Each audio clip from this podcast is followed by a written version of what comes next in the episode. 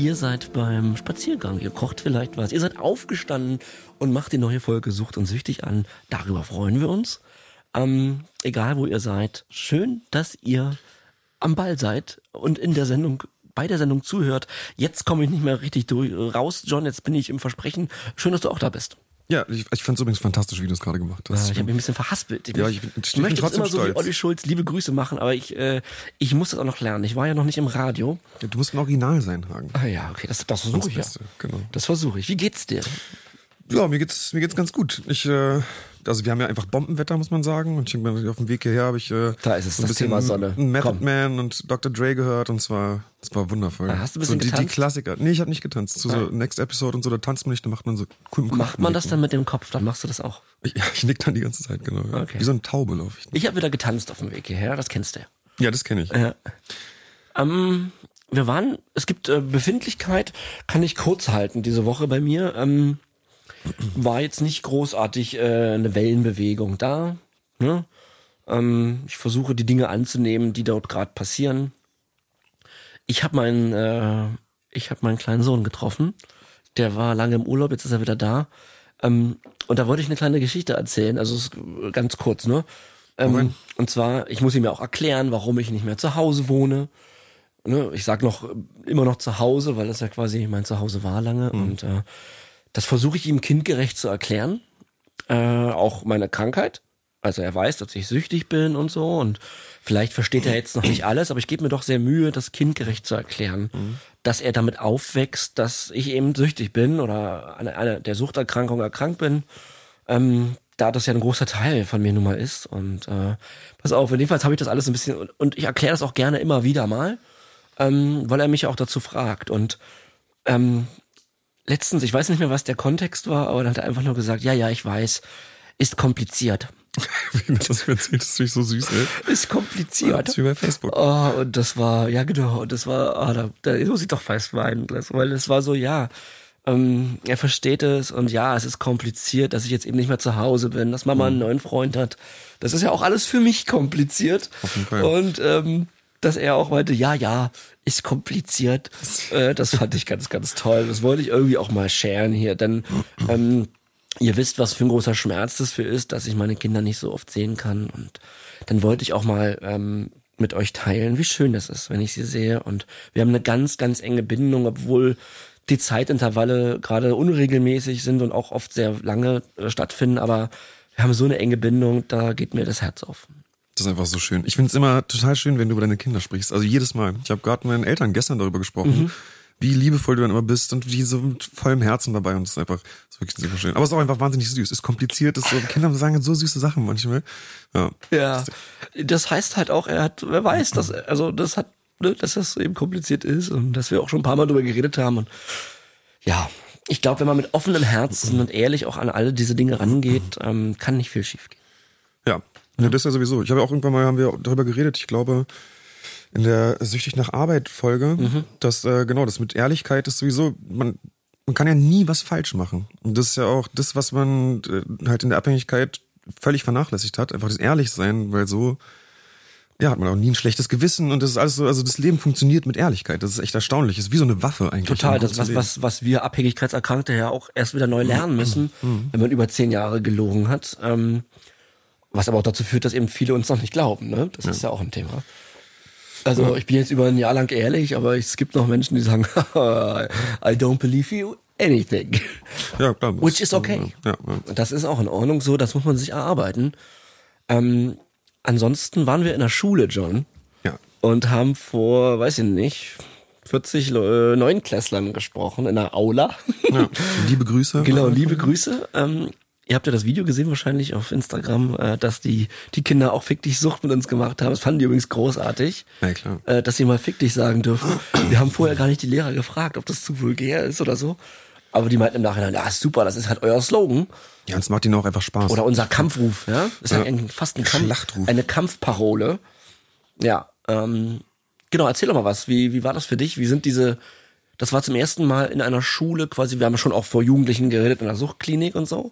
Das war zum ersten Mal Jugendliche, eine Gruppe von Jugendlichen, wo Teile schon Erfahrungen hatten.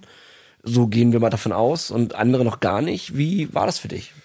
Ähm, also ich habe es mir für mich anders vorgestellt. Also ich hätte gedacht, dass ich lockerer an die Sache rangehen kann. Ähm, aber ich habe da, also ein, erstmal war es natürlich super, mit denen generell zu sprechen. Ne? So, und die haben, auch, die haben auch coole Fragen gestellt. Wie eine Frage war einfach so, hast du schon mal, wolltest du schon mal jemanden umbringen? Ja.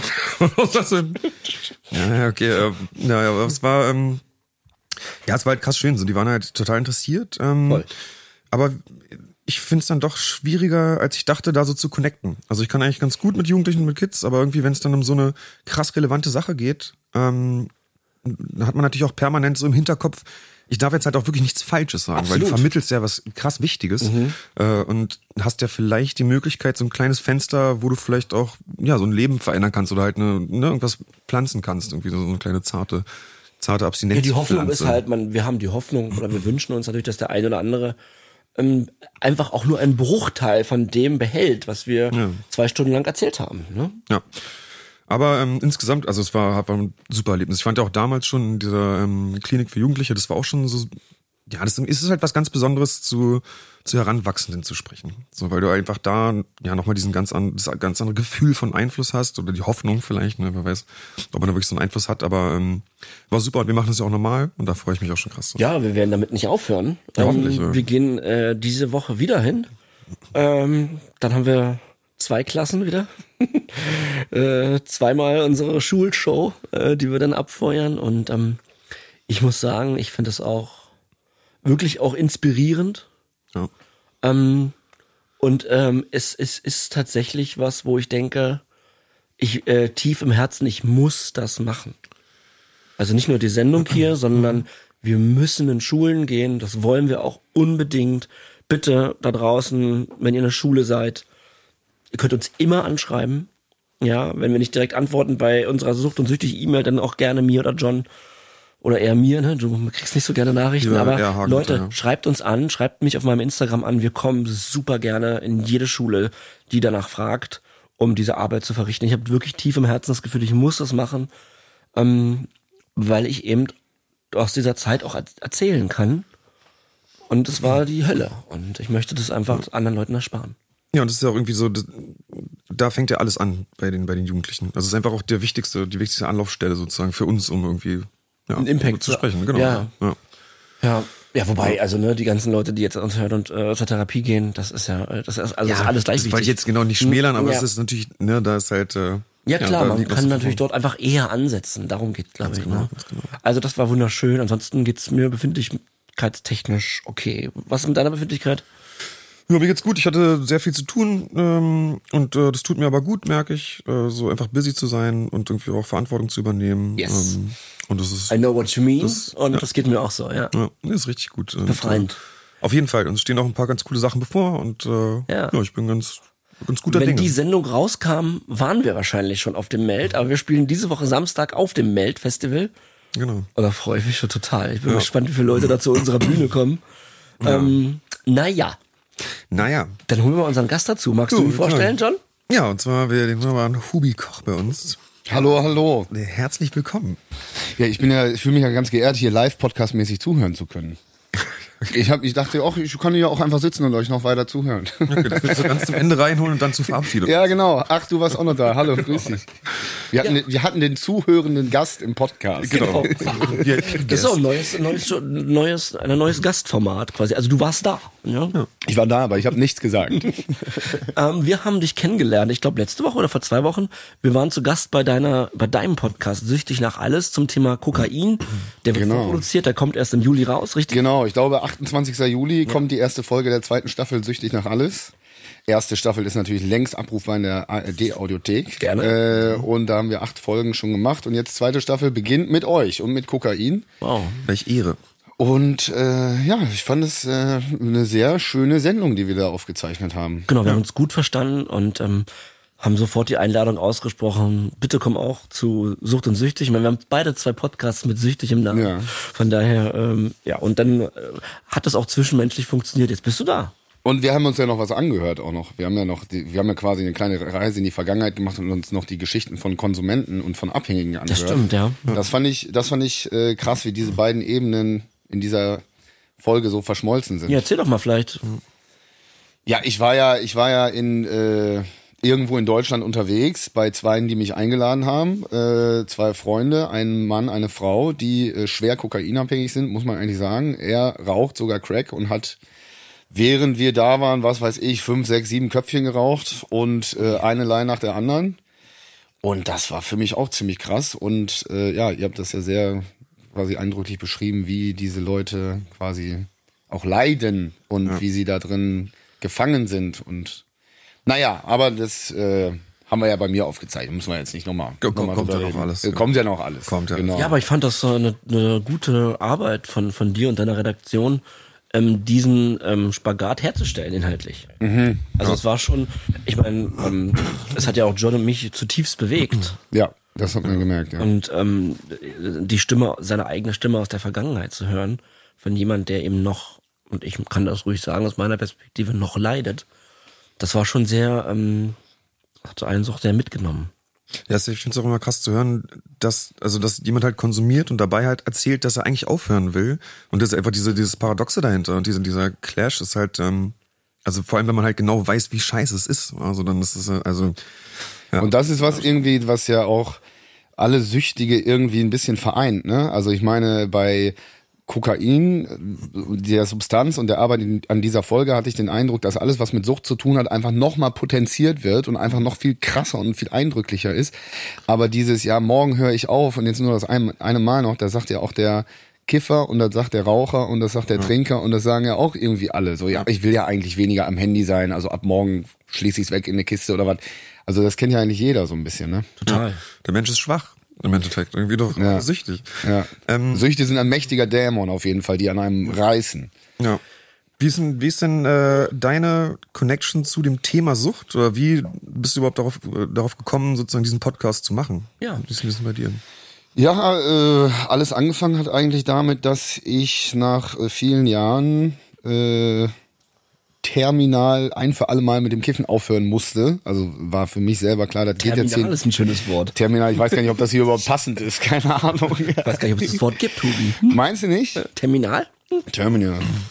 I don't know. Erzähl weiter. Ja, jedenfalls, also ich musste ein für alle Mal, das wollte ich eigentlich sagen, ein für alle Mal mit dem Kiffen aufhören und äh, habe das gemacht und habe darüber auch erzählt äh, auf meinem YouTube-Kanal und habe da so Videos gemacht, irgendwie wie ich so dieses Clean werden irgendwie so ein bisschen in verschiedenen Stadien durchlaufe und habe da von meinen, keine Ahnung, von meinen Erfahrungen einfach berichtet.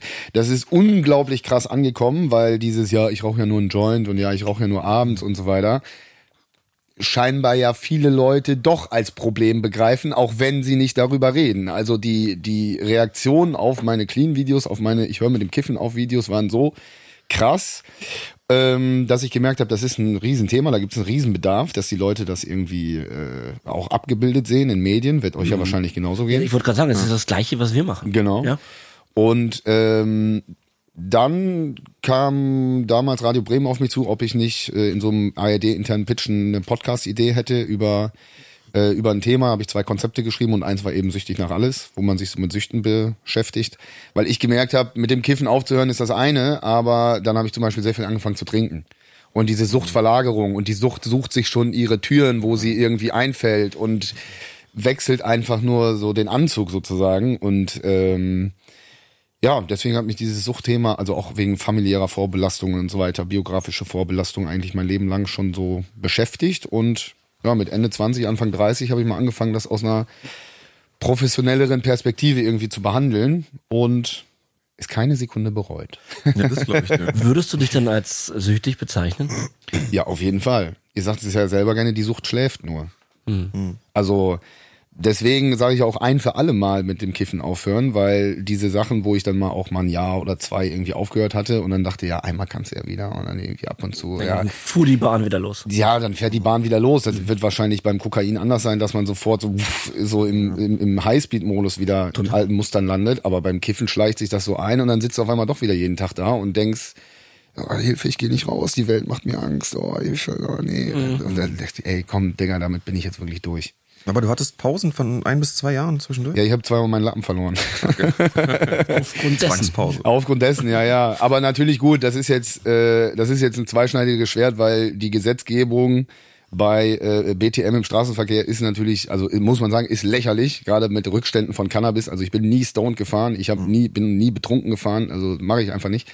Äh, aber ich wurde am nächsten Tag angehalten mit Rückständen, die ja bei Cannabis Ewigkeiten im Blut sind, bis Oh das ja, mal aus dem ja. Organismus. Super lange. Und dann kriegst du aber sofort den Führerschein entzogen und den hast den Vorwurf fahren unter Drogeneinfluss, was effektiv nicht der Fall ist, wenn du äh, am- am nächsten Tag fährst. Naja, aber dann, weil mir Autofahren und Motorradfahren immer ziemlich wichtig war, habe ich dann da quasi den ganz normalen, legalen Weg mit Abstinenz genommen, um meinen Lappen zu holen. Und sobald du dann konntest, sozusagen, hast du wieder. Ja, genau. Und beim ersten Mal war dann auch so, ah geil, ich habe meinen Lappen wieder, lass nach Amsterdam, geil. und dann ging's aber, ja, das war also rückblickend wirklich, also es ist ein ganz schöner Film geworden, weil es eine Y-Kollektiv-Doku auch, da ist es quasi, ist mein Rückfall on Tape. also also wirklich Rückfall on Tape. Ähm, Krass, wirklich, ja. ja, ja, ja, ja, ohne Scheiß. Ja, aber wenn ich mich da sehe, da bin ich, weiß ich nicht, 26 oder so, und bin so, ach ja, man kann doch mal einen Joint rauchen, ist doch easy und so. Ja, gucke ich mir heute an und denk, ach Kleiner, so, ja, warte noch mal zwei Monate ab und dann sitzt du wieder da. Ja, aber es ist ja voll interessant, dass es bei dir so dokumentiert ist. alles, Ja, ne? also wirklich, meine, Also, ja. viele große Teile meiner Suchtgeschichte sind, sind sehr deutlich dokumentiert, ja. Ja, wollen wir, äh, ich würde gerne ähm, wissen, wie, wie du an Gras kamst, weil wir fragen, es ist immer sehr interessant, äh, oder generell, wie der Erstkontakt stattfand mit Substanzen, sei es Alkohol oder Cannabis, ähm, je nachdem, was es ist. Wie, wie war denn dein Erstkontakt, in welchem Alter und was war's? Oh, mein Erstkont, ja, war natürlich Alkohol, na klar. Also, das ist, glaube ich, bei den meisten so, ne? Also, ich glaube, es fängt kaum einer mit Kokain an oder so. Aber die Jugendlichen waren da krass bei der, in der Klinik. Also nur, Ja, da, wurden, na, da wurden halt schon krasse Sachen konsumiert in einem echt In der neunten Klasse?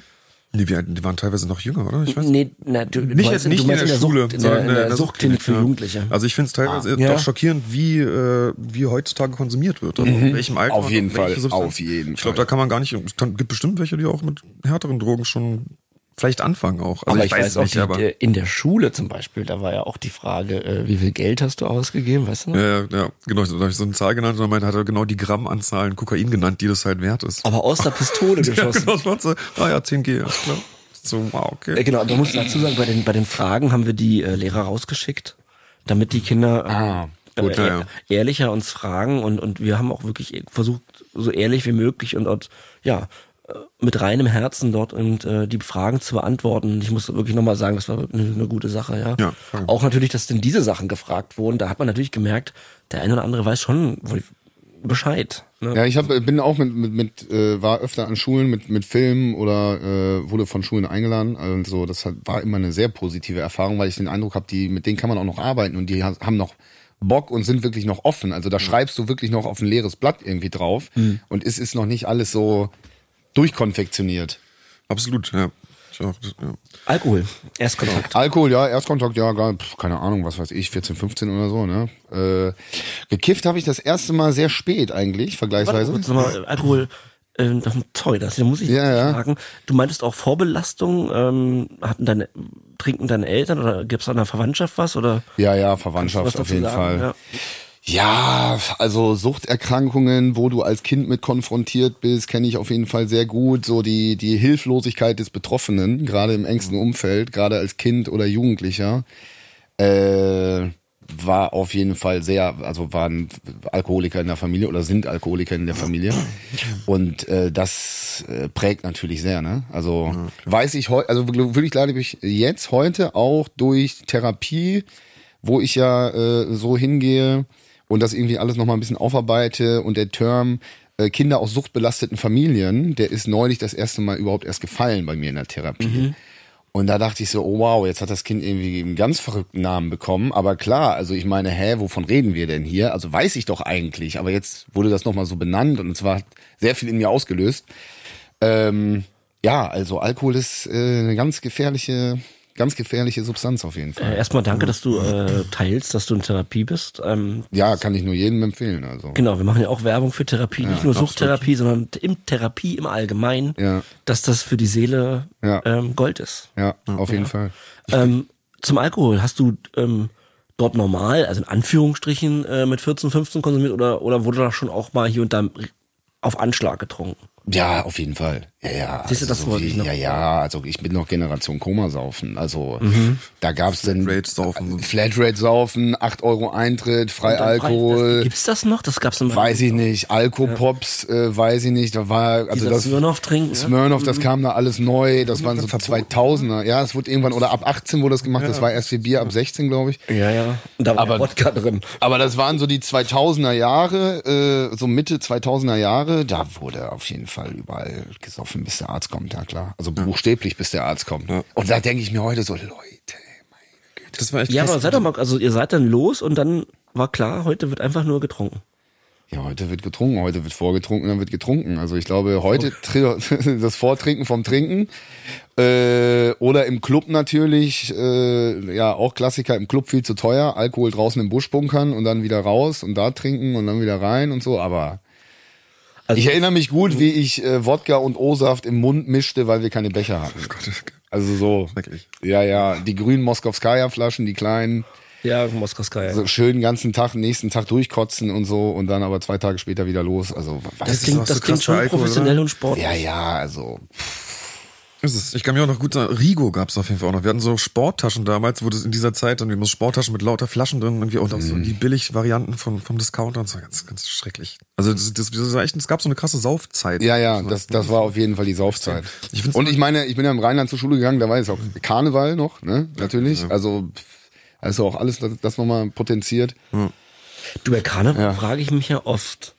Also ich bin ja Preuße, also und wir haben keinen Bezug dazu. Was soll der Scheiß? Ja, das eine, aber mir, mir ist klar geworden, was der Scheiß soll, nämlich, also so sieht das von außen aus. Es ist eine, das ist eine erlaubnisgebende äh, Veranstaltung zum zum Saufen, Auf oder? jeden Fall. Ja, ja.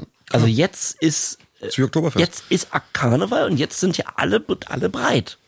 Aber man muss sagen, Oktoberfest, also ich habe ja in München studiert und äh, äh, war da zum Arbeiten und habe sehr äh, explizit erfahren den Unterschied zwischen Karneval und Oktoberfest. Und der beschreibt eigentlich auch den äh, Mindset zwischen, also Mindset-Unterschied zwischen Rheinland und Bayern. Jetzt bin ich gespannt. Ja, kleiner, kleiner, kleiner Side, äh, Side-Strang hier. Ja. Äh, und zwar Karneval ist ja überall. Also ist ja auf der Straße, ist ja ein Straßenfest. Jede Kneipe, auf jeder Stra äh, jeder Ecke, auf jedem Platz sind die Leute am Saufen, Karnevalszug. Es Ja, findet alles in der auch, Öffentlichkeit. Also- In der Öffentlichkeit, wenn du Weiberfastnacht rausgehst und saufen gehst, die Leute, die nicht mitmachen, die wünschen dir noch einen schönen Tag und sagen, Leute, viel Spaß. So. Oktoberfest ist ja nur auf der Theresienwiese. Das heißt, du musst dich erstmal dahin bewegen. Das heißt, die Massen bewegen sich zur Theresienwiese. Und dann musst du erstmal aufs Gelände draufkommen. Das ist schon mal super voll, das ist schon mal latente Ellenbogengesellschaft. Dann musst du in so ein Zelt reinkommen, stehst Ewigkeiten an, die Stimmung ist schon so latent genervt, so magger, ich will jetzt in dieses scheiß Zelt rein. Und dann bist du in dem Zelt und dann musst du ja nochmal an den Tisch. Also und dann, dann musst du an den Tisch und den musst du erstmal finden, dich dahin drängeln und so weiter. Mit einem logistischen Supergau. Und wenn du an dem Tisch bist, dann gibst du den den ganzen Tag nicht mehr her.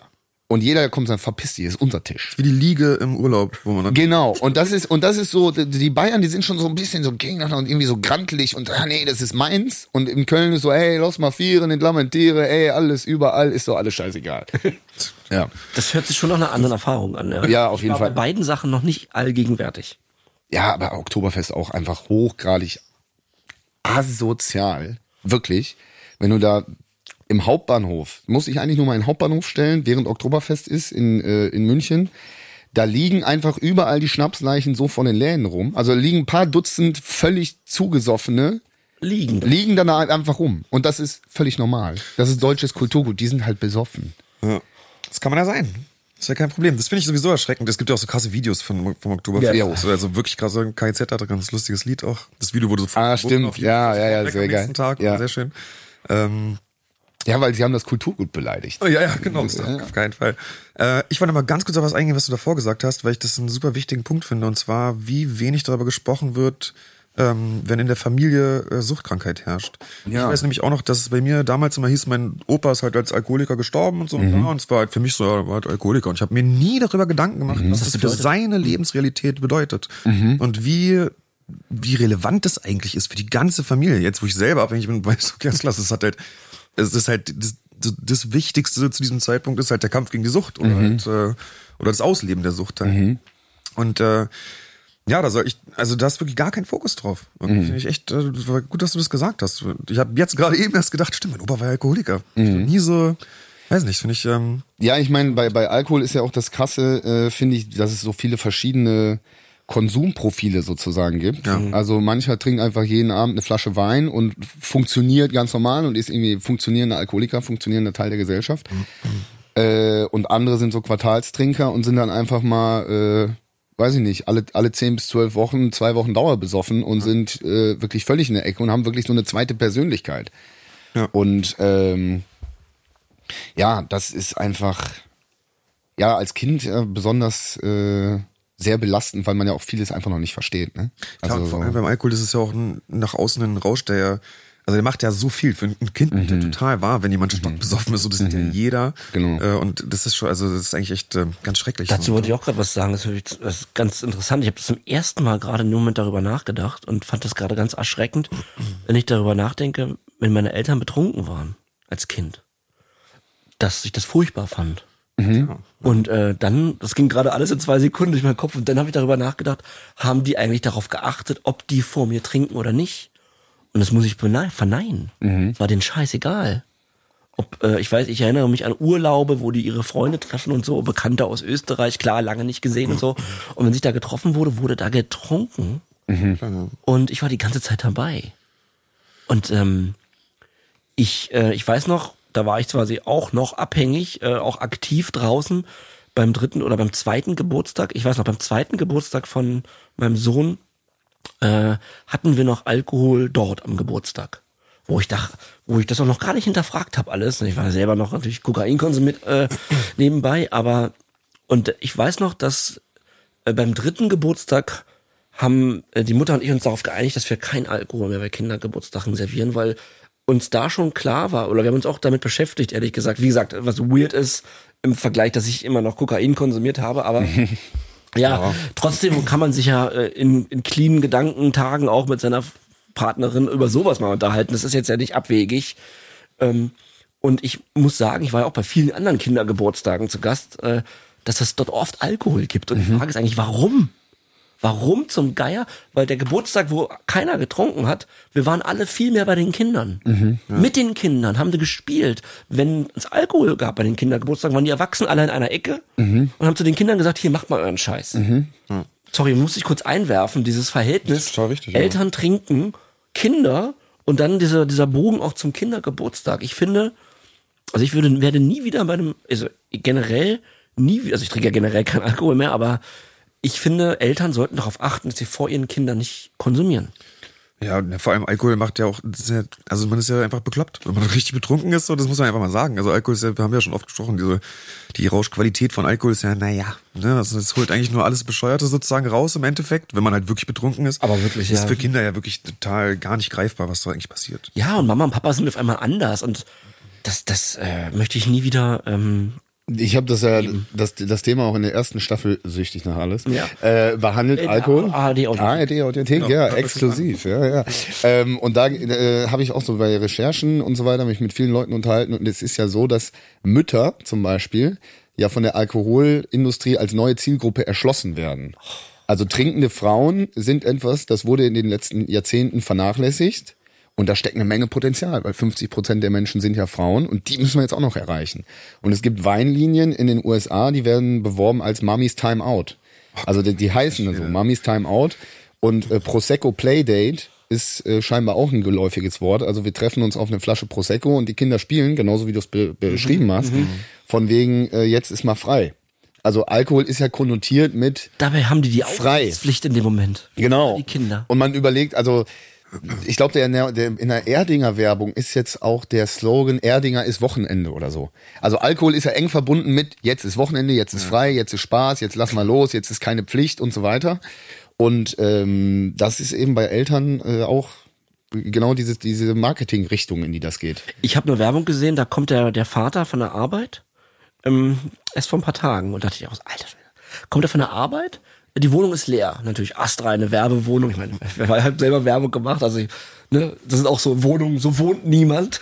niemand. Kennt man Nicht einer. Wie die Wo ich mich immer frage, wir wollen doch in der Werbung eigentlich die Menschen ansprechen, aber die Wohnungen, den Leuten, ja, sind doch immer alle auf Dachterrassen. Wer hat eigentlich eine Dachterrasse? ja, wer? Also egal. Jedenfalls äh, ist die Wohnung leer, er geht zum Kühlschrank. Klar, der hat natürlich Durst. Und am Kühlschrank ist ein Zettel, bin mit Susi auf dem Spielplatz. Bis später. Also er hat auch wieder frei. Und wo ich denke so, also wenn sie jetzt mit, mit Susi auf dem Spielplatz ist, dann ähm, ist doch klar, dass wenn die Mutter nach Hause kommt mit Susi, dass er dann Susi hat. Also Eltern wissen das, dass das Kind wird sich auch gerne mal übergeben. Also wenn ich von drei Stunden Spielplatz nach Hause komme, dann sage ich jetzt, oh, jetzt, hast, jetzt hast du ihn mal kurz. Ja.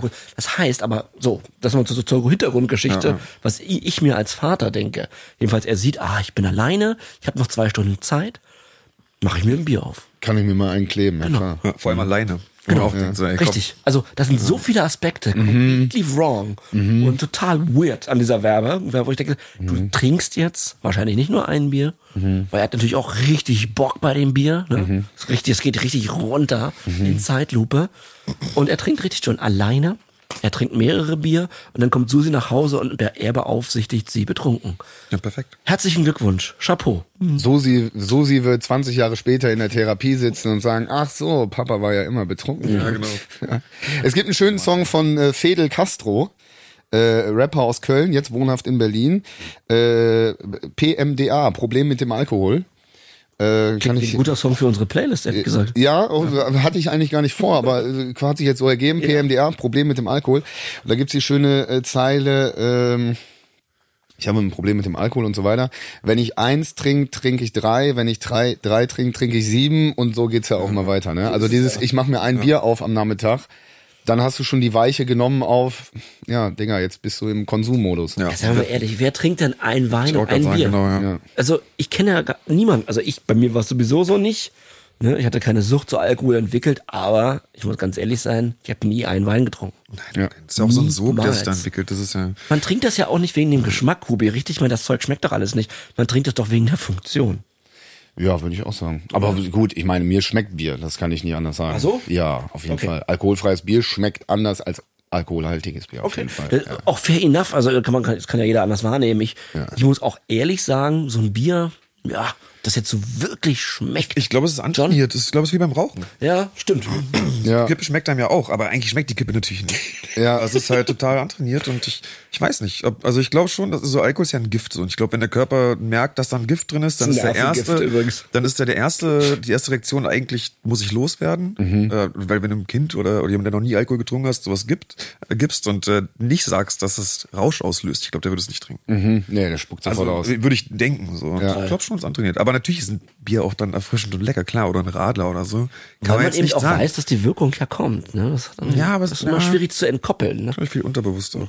Ja, kurzer Exkurs. Ich wollte auch sagen, wir wollten ja auch zurückkommen zum Genau. Erstkonsum und wie es da bei dir weiterging. Ja. Ja, also äh, machen wir das Thema Alkohol zu. Und Ja. zwar ähm, wollte ich sagen, also das, was wir jetzt nochmal mit der Werbung besprochen haben, denke ich auch, Alkohol ist sehr verharmlost und äh, darüber zu reden, dass es ein Problem ist, wird dadurch erschwert. Auf jeden Fall. Gerade wenn du irgendwie Abstand dazu gewinnen willst und so weiter. Und was natürlich im familiären Kontext ganz, ganz, ganz, ganz schlimm ist bei Alkohol, ist einfach wie bei jeder Sucht, dass es einfach die Beziehungen extrem belastet. Ne? Also Beziehungen zu Eltern, zu Geschwistern, zu nahestehenden Personen, weil du je nach Konsummuster einfach äh, immer mit einer zweiten Persönlichkeit noch zu tun hast. Total. Und das ist etwas, was über Jahrzehnte hinweg äh, die Leute wirklich fertig macht.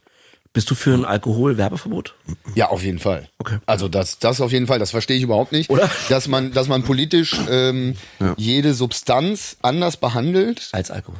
Ja. Ja, also wir, wir sind ja äh, politisch sehr damit beschäftigt, uns mit der Glücksspiellobby, mit der Alkohollobby, mit der Cannabislobby, was weiß ich, mit den einzelnen Playern auseinanderzusetzen, statt das Ganze mal umzudrehen und zu sagen, wir machen jetzt eine menschenorientierte Suchtpolitik und sagen, der Mensch soll nicht mit Suchtmitteln äh, konfrontiert werden durch Werbung. So, und das gilt für alle Substanzen.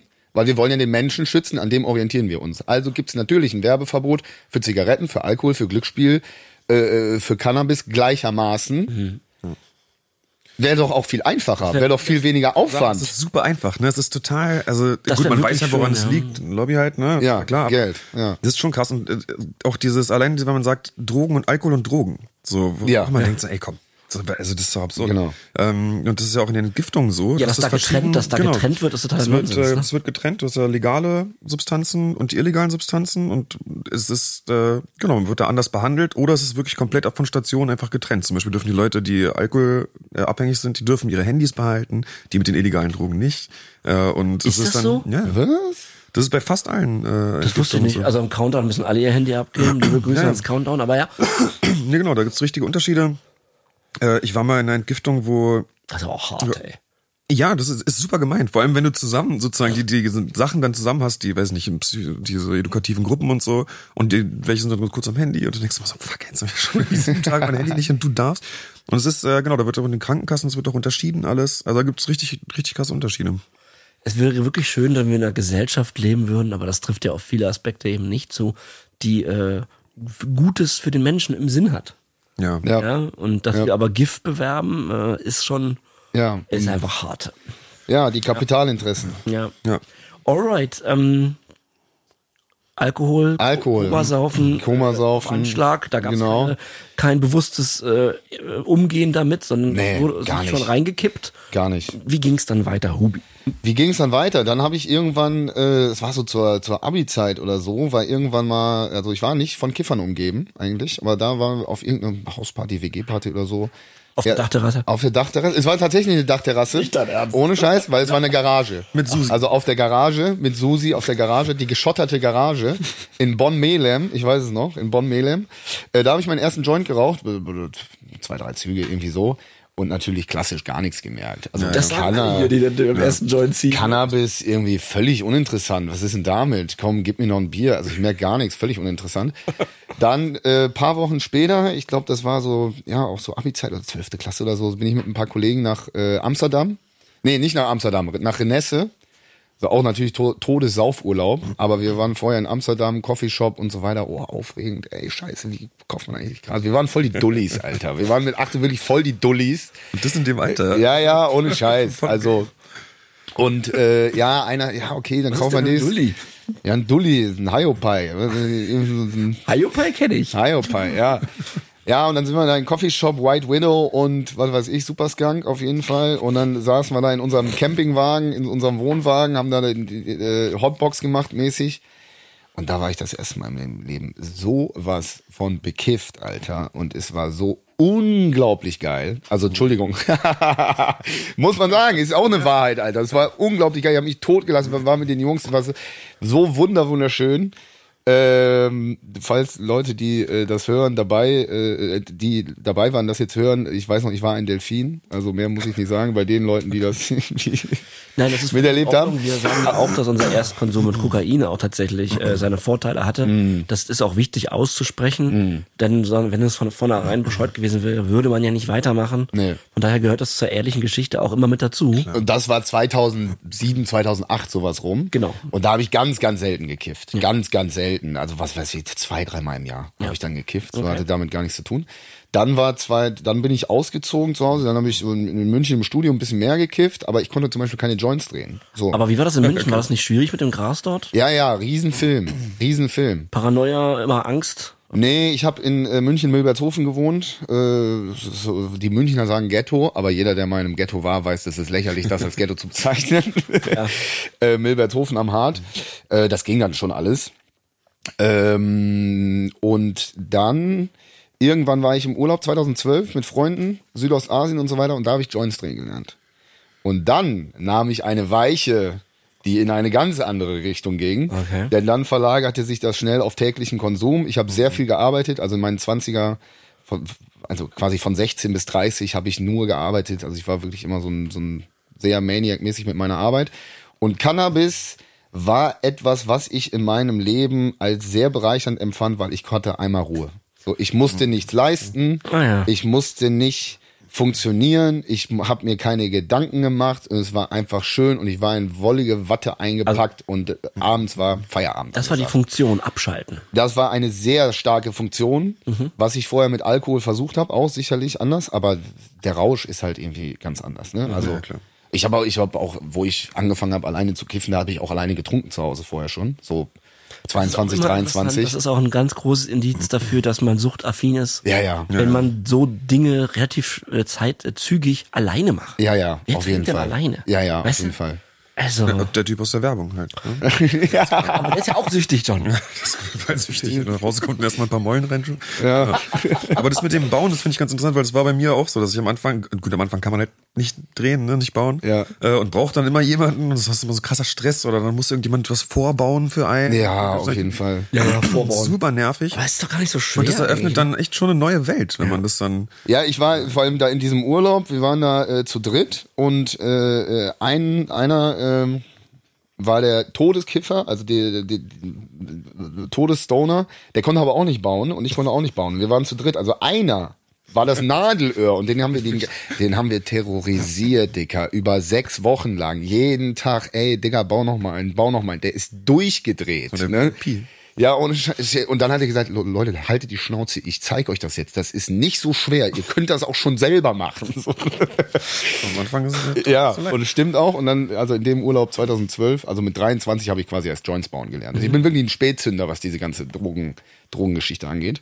Das ist vielleicht auch ganz gut. So konntest du ja auch dann irgendwie. Auf jeden Fall. Ja. Auf jeden Fall. Alter, ohne Scheiß. Pff, Glück gehabt. Also, äh, da bin ich sehr froh drum, dass ich das alles, alles spät mitgenommen habe. Oder gar nicht mitgenommen habe. Wie Kokain zum Beispiel, haben wir ja besprochen. Kommen wir noch zu, wie es genau. weiterging. Ähm, interessant. Und dann, ähm, ja, also auch, sorry, dass ich sagen muss, wirklich interessant. Und zum Glück hast du ja aber auch da eine Abstinenzentscheidung später getroffen. Aber dass, dass man das immer so oft hört von Leuten, die ja süchtig sind, wie schnell das auf täglich auch geht. Ja, auf jeden Fall. Ging, ging sehr schnell, ja. Hast du da, hast du, standest du da irgendwie mit dir selbst auch in, einem, in einer Art Zwiegespräch oder bist du erstmal Am Anfang überhaupt nicht. Nee. Also so mit 23, 24, da war ich beim Sportfernsehen, da war immer 11.30 Uhr erste Besprechung, Bundesliga aktuell, damals beim DSF.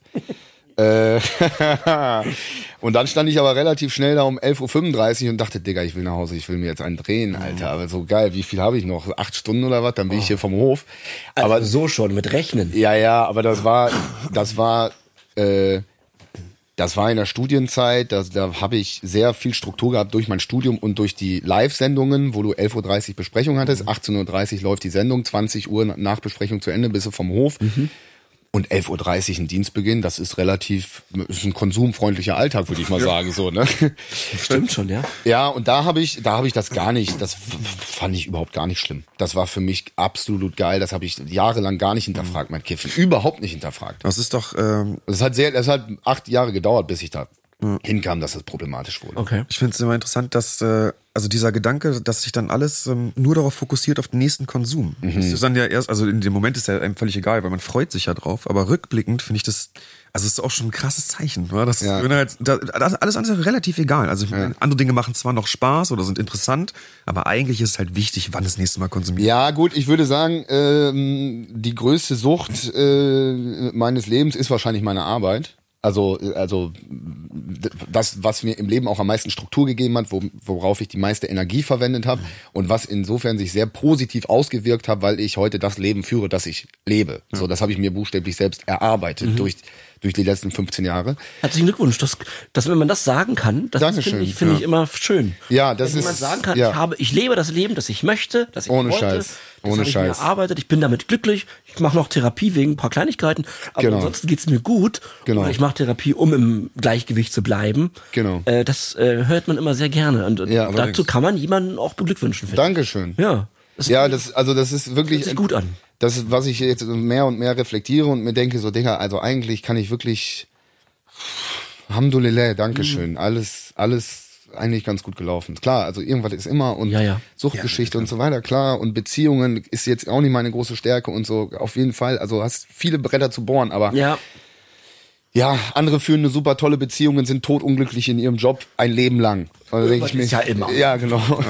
Ähm, Hat denn, du hast gerade durchblicken lassen, dass du am, am Nee, aber es- sorry, sorry und das wollte ich noch sagen, aber äh, auch in Zeiten, wo ich sehr viel konsumiert habe, wo ich sehr viel gekifft habe, auch in großen Projekten irgendwie später, wo ich dann selbstständig war, nicht mehr beim Fernsehen in der Struktur, sondern einfach als freier Filmschaffender, gab es eigentlich neben dem Konsum immer das Korrektiv die Arbeit. Also sobald die Arbeit darunter gelitten hat, ist der Konsum, wurde der Konsum eingeschränkt oder es, es, es war immer ein Entweder-Oder.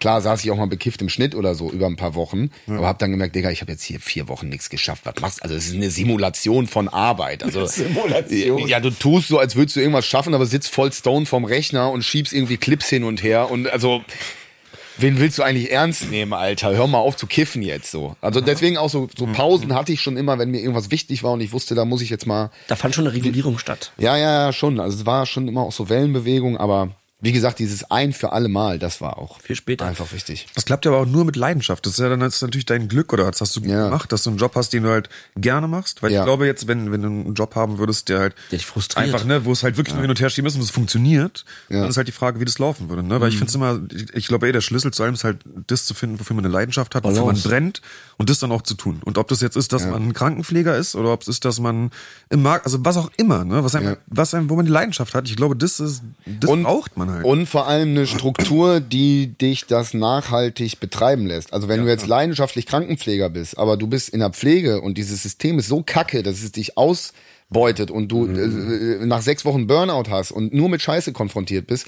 dann ist deine Leidenschaft auch irgendwann dahin und du sagst, dieses System hat mich gefickt. Und wenn du Stimmt, dann noch. Konsumsubstanzen hast, und, und, dann Ja. konsumiert man ja auch mehr, wenn man unglücklich Ja. ist. Aber ich finde gut, dass du das immer wiederholst, John, nämlich der, äh, der die Suche seiner Leidenschaft zu Ja. finden und in seiner Leidenschaft glücklich zu werden, ist ein Riesenpunkt, um das Leben glücklicher zu bestreiten. Ja, also auf Weil er seine Fall, Leidenschaft ja. findet. Ja. Und ich glaube, ich glaube, dass ganz viele Menschen das tatsächlich nie wirklich finden, vor allem arbeitstechnisch halt. Also bei mir war es halt so, dass als ich meine Erzieherausbildung angefangen habe, und das war ja vor zweieinhalb Jahren oder so, da ich das erste Mal habe ich gedacht, Alter, das macht ja voll Spaß. So, Ich liebe meine Arbeit gerade. Ich habe jeden Tag meiner Mom so geschrieben, ey, es ist so geil gerade hier, ich könnte noch zehn Stunden hier bleiben. Und das war das erste Mal, dass ich das erfahren habe. Und also da habe ich so dieses Berufung verstanden. Und davor war mir das halt einfach ein Rätsel. Ich dachte, man arbeitet halt für Geld. Ja klar. Ja, es gibt einen großen Unterschied zwischen Job und Beruf. Absolut. Total. Und, äh, seine, Beru- also die Berufung zu finden, ist, das ist so ein bisschen, also das ist wirklich der Kern. Ich habe ich hab in der ersten Staffel, süchtig nach alles, äh, mit, mit Jessin hat auch eine Folge zu, äh, zu, zur Arbeitssucht. Und da reden wir auch darüber, äh, äh, von wegen, wie was für ein Geschenk und was für ein Privileg es ist, dass du mit deiner, mit deiner, mit deinem Hobby sozusagen oder mit deiner Leidenschaft, Ja. mit dem, was du gerne machst. Ja. Wir haben da damals darüber gesprochen, dass es im Grunde wie ein Kind ist, was spielt. Also wenn ich von der Timeline sitze oder irgendwas schreibe, dann ist es ja wie Spielen. So, ich mache das einfach nur, um es zu machen. Und ach so, es ist übrigens auch mein Job. Aber es ist sehr viel noch dieses spielerische Element oder dass mich das einfach die Neugier dahin zieht oder so der, der Wille, etwas zu gestalten oder zu schreiben oder wie auch immer. Und dass man damit äh, Geld verdienen kann, ist ein unglaubliches Privileg. Genau. Also das, unglaubliches Privileg. Und ähm, da wollte ich aber jetzt drauf eingehen, was du eben sagtest. Sowas zu finden, muss ja nicht monetarisiert werden. Man kann ja auch Hobbys haben, indem man auch etwas einfach macht, nur um es zu tun. Und äh, das merke ich immer bei Süchtigen, mit denen ich spreche, jetzt, also egal ob welche Substanz oder welche Verhaltens, äh, wie sagt man denn, Verhaltenssucht, ähm, dass oft einfach diese Leere mit Suchtverhalten kompensiert wird. Also, dass die Leute nichts haben im Leben, was ihnen wichtig ist. Und ich denke immer so, was ist euch denn wichtig? Was wollt ihr denn machen? Was, was also, was ist wichtiger als die Sucht? Was ist wichtiger als die Substanz? Und wenn es da nichts gibt, Digga, dann ist auch ganz schwer, dauerhaft aufzuhören. Dann ist ganz schwer, wenn du dem nichts entgegensetzen kannst. ich wollte noch was zur Berufung sagen. Äh, du, das war, du hast gerade mich aus, aus der Seele geredet, weil ich habe auch immer gesagt, dass ich das als unglaubliches Privileg empfinde. Ähm, ich habe ja auch äh, ähnlich wie du ähm, sehr früh sehr hart gearbeitet, um um beim Film zu landen und es hätte auch am Ende auch nicht die Regie sein müssen, es hätte auch Kamera sein können oder Schnitt oder Produzent, aber es wurde eben die Regie und das das wurde mir auch so ne, äh, ich habe halt auch für mich war das auch immer eine Berufung und äh, auch ein Privileg und äh, jetzt mache ich kurz Werbung für mich machen. Ihr könnt mich wieder als Regisseur buchen. ich bin wieder fit, ja. Ich bin übrigens clean seit über einem Jahr und äh, nee, ich wollte nur mal kurz sagen, aber ich habe das auch immer so empfunden, bisschen schwierig zurückzublicken dort, da Teile meiner Berufung eben mit Konsum zu tun hatten, Konzepte schreiben und schneiden. Ähm, schneiden würde ich nicht mehr machen in meinem neuen Leben. So, und das, ähm, das würde mich einfach zu sehr erinnern daran und hätte ich zu viel Bauch. Trigger, Triggerpunkte. ja, ja. zu viel Bauchschmerzen. Aber am, am Set war ich nie ähm, intoxikiert und von daher Am Set ist man ja auch mit anderen Menschen und hat diesen sozialen Charakter. Richtig. Im Schnitt ist es ja eine sehr einsame, um sich selbst Ah. kreisende Geschichte. ist auch schon eine harte Position zu schneiden. Nicht Auf jeden ohne. Fall, Alter. ähm, auch eine, eine Menge Druck, die da kommt. Ähm, Kann ich mit dem, mit, das kennst du auch natürlich auch, kann ich mit dem Material, was ich habe, das erzählen? Ja. Kann ich schneiden? So manchmal fehlt auch ein Bild oder so. Ja. Ähm, Sehr viele Mikroentscheidungen und bei jeder Mikro, Mikroentscheidung, ja. bei jeder Mikroentscheidung denkst du, ah, fuck, ich hab verkackt, ich bin ein Nichts, Kacke, Ja, genau. fuck, es reicht die nicht. Selbstzweifel Ah. sind da schon schnell dabei. Boah, Alter, ja, ja. Und man hat an diesem, bei dieser Dreh, an, an diesem Drehtag hat man dann die, als Regisseur die alleinige Verantwortung, Mhm. alles herzustellen an Material, ne, mit Schauspieler, Licht, also Mhm. diese ganzen Parameter. Und ich habe das aber in diesem Moment nicht als Druck empfunden, sondern als Spaß.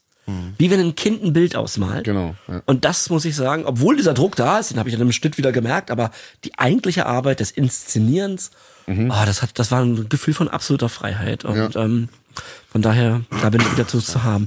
Ich, äh, da, ich will noch mal kurz Gerne, was dazu sagen. John. Ich glaube nämlich schon, dass man, also du meinst ja als Hobby sozusagen, kann man sowas auch haben, auf jeden Fall. Aber ich glaube schon, dass man versuchen sollte, das so gut wie möglich in die Arbeit zu integrieren. Also die, die Suche nach dem Job, den man ausüben möchte, schon darauf ähm, zu basieren, was man halt wirklich liebt. Ja. Also ich, zum Ja. Beispiel finde ich immer ganz schlimm diese Money-Jobs, die wirklich Leute nur für Geld machen. Ja. Und äh, wahrscheinlich gibt es auch Leute da, denen das halt wirklich viel Spaß macht. Weiß nicht, ob das so cool ist, aber irgendwie, ist, ich, ich denke, da sollte man schon von Grund auf halt, da sollte man im Prinzip auch schon im Bildungssystem viel krasseren Fokus drauf legen, äh, legen um halt individuell zu schauen, was, also ja, ist jetzt ein bisschen Ja, aber das ist ja völlig richtig, weil das die, ist halt, äh, ja. die Individualität wird ja in der Schule vernichtet. Aber ich glaube, mein, meinst du, also wenn jetzt ein Money, wenn ich einen Money-Job habe und ich mache da viel Money mit und der, der, der Mensch hat Spaß, Geld zu machen. Ich glaube, das ist, ist auch nicht nachhaltig, weil irgendwann bleibt da auch die Lehre, ja. Also Ja, das egal wie voll das Konto ist, was, was mache ich denn jetzt damit? Ich, also auf jeden Fall, genau. Ich glaube, Moneyjobs sind generell einfach falsch und sind ja auch sozusagen aus unserem künstlichen System sozusagen entstanden. Das sind ja alles so ein bisschen abstrakte Dinge meist, die dann nur mit Zahlen hin und her schieben und ne, so. Wirtschaft. Ja, ich aber das ist äh, Aber ich kann mir vorstellen, dass jemand, der einen Money-Job hat und dann, weiß ich nicht, eine F-Jugend trainiert, ähnliche Momente hat, äh, wie du sie äh, gerade mit seinem Erzieher da sein, äh, be- beschrieben hast, und dass er da sowas findet. Ja, das kann bestimmt, genau, sowas geht bestimmt. Aber ich glaube, es wäre wär gut, wenn man es unseren Kindern zum Beispiel vermittelt. Ja. Mach, also probier das Ja. zu vereinen. Und Ja. dann verdienst halt vielleicht nicht so viel Geld, aber bist halt zufrieden. Und ich, ich kann aus eigener Erfahrung sagen, dass die, dass die, das Geld mich zum Beispiel nie angetrieben hat, obwohl ich heute irgendwie auch finanzielle Freiheit genieße und eigentlich auch in einer guten Verhandlungsposition bin als freier Journalist und Filmemacher und, und Host oder wie auch immer, ähm, dass ich mit, äh, mit Geld mich aber eigentlich nie, erst immer im zweiten oder dritten oder vierten Schritt beschäftigt habe, sondern erstmal immer stand, worauf habe ich denn Bock? Oder was, was, wie bei Süchtig nach alles, was ist denn, was braucht es denn eigentlich? Ey, über Sucht wird viel zu wenig gesprochen, aber das hat doch nicht nur mit Totalabsturz und so weiter zu tun, sondern ist auch ein gesellschaftliches Ding und betrifft jeden Menschen und so. Das braucht es doch eigentlich. Und das hat mich eher immer da reingetrieben und Geld kommt dann erst immer so nachgelagert. Und ich glaube, heute ist sehr viel, dass die Leute denken, im ersten Schritt, ja, aber da müssen wir irgendwie Geld mit verdienen. Ja, da müssen wir irgendwie total. Also, ich meine, ist ja bei euch auch so. Ihr werdet ja nicht gesagt haben, ey, äh, habt ihr euch auf Therapie kennengelernt und gesagt, ey, Digga, Hagen, hast du Bock, Money zu machen? Lass mal einen Podcast machen. Oder was? Richtig Das war tatsächlich überhaupt gar nicht Thema. Es wird, es wird jetzt nach einem Jahr langsam etwas ein Thema. Klar. Ähm, aber ich wollte noch was sagen. Ich habe mal einen Dokumentarfilm gesehen. Ich weiß jetzt nicht, wer den gemacht hat, leider. Tut mir leid, aber da ging es ums Thema Schule. Und äh, da haben Experten geredet, dass die, die Kinder, ich meine, wer Kinder kennt, weiß das, Kinder sind voll kreativ. Kinder sind komplett open-minded.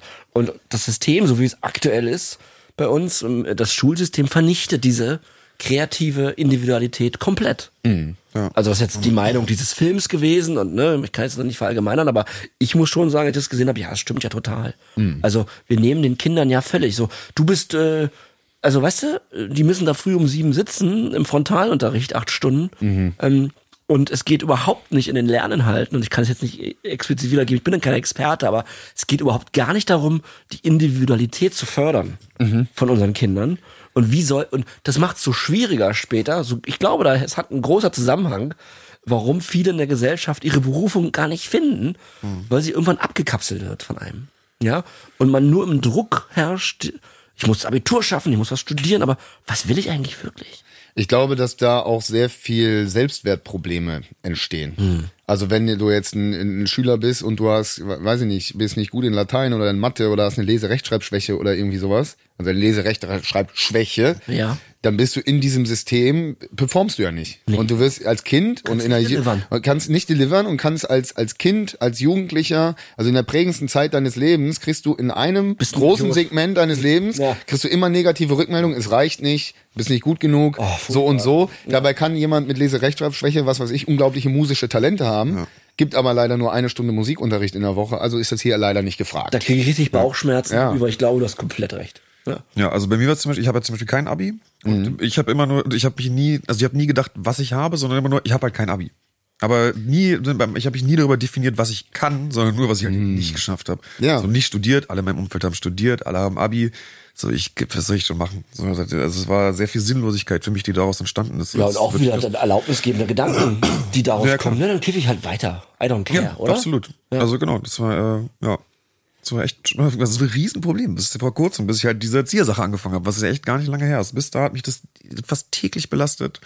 Und äh, ja. Ja, Krass, und jetzt, jetzt krass. kann man ja auch sagen, dass die Sendung äh, und alles, was damit zusammenhängt, unsere Live-Auftritte, unsere ähm, äh, wohltätigen Zwecke, wenn wir da vor Schulen sprechen und so weiter, dass das ja uns auch ausfüllt, John. Das kann man, glaube ich, auch ehrlich mal sagen jetzt. Das gibt Ja, einem ja auch was. Ja? Total, also das ja sowieso.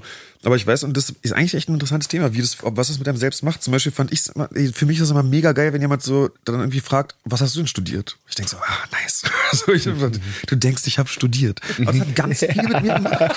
Also wirklich so, das war, das war, das war, Leben, Bruder, Leben. das war so super wichtig für mich, so eine Rückmeldung zu bekommen, dass jemand sozusagen mich für kompetent hält, obwohl ich halt nicht diese Papiere habe. Ähm, ja, aber ihr, ihr mit euren Abis, ihr, ihr wisst ja gar nicht. Aber es ist echt, ähm, das hat ganz viel Aber das ist ja auch gemacht, so ein immer. Schwachsinn, ne? Nicht jeder braucht Abitur. Nein, Alle machen heutzutage genau. Abitur. Keiner macht mehr eine Ausbildung, eine Lehre.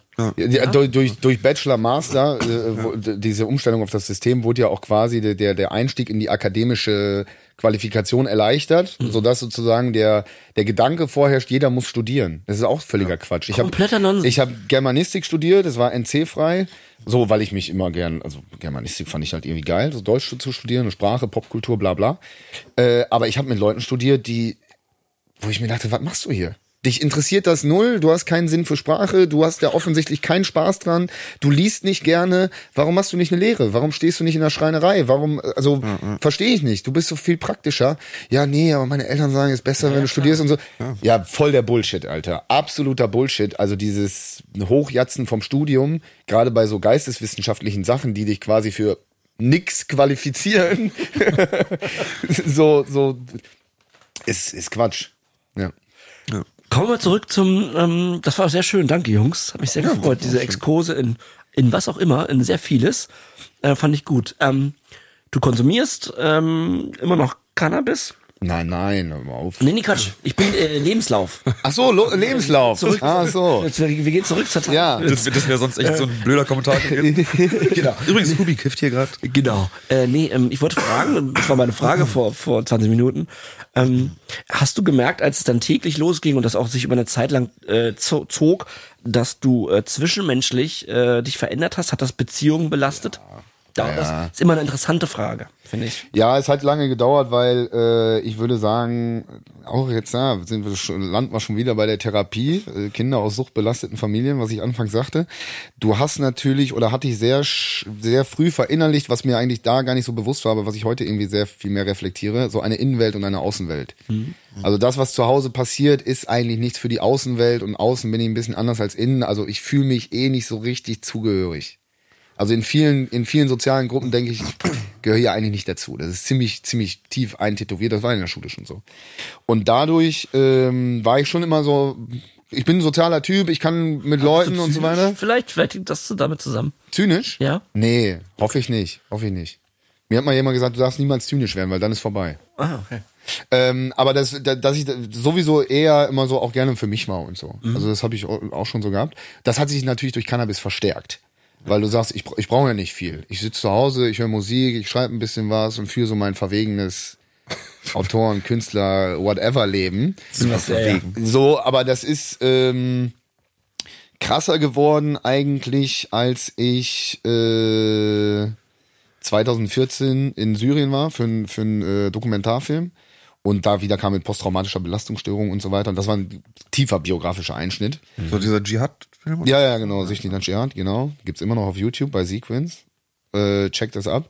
Es sind sechs Teile, ist aber ein Film. Also Sequence hat sich damals entschieden, wir können mehr Klicks generieren, wenn wir sechs Teile hochladen. Das aber sind so es, Entscheidungen. aber es ist ein Film, Leute. Es sind nicht irgendwelche Syrien-Videos, es ist ein Film. Der folgt einer Dramaturgie und da muss man in einem weggucken. Ja, Schade, werden dass, du diese das Folge. Nach, ah, ja, dass du das nach all den Jahren immer noch sagen musst. Ja. Es ist ich kenne sowas. Ja. Das, das, das, das beschäftigt einen ein bisschen. Ja, ja. Diese sechs Teile jetzt. Wir werden diese Folge übrigens auch in 40 Teilen veröffentlichen. genau, Hubi. 40 Teile. 40 Teile, geil. ähm, 40 Reels auf Insta. ja.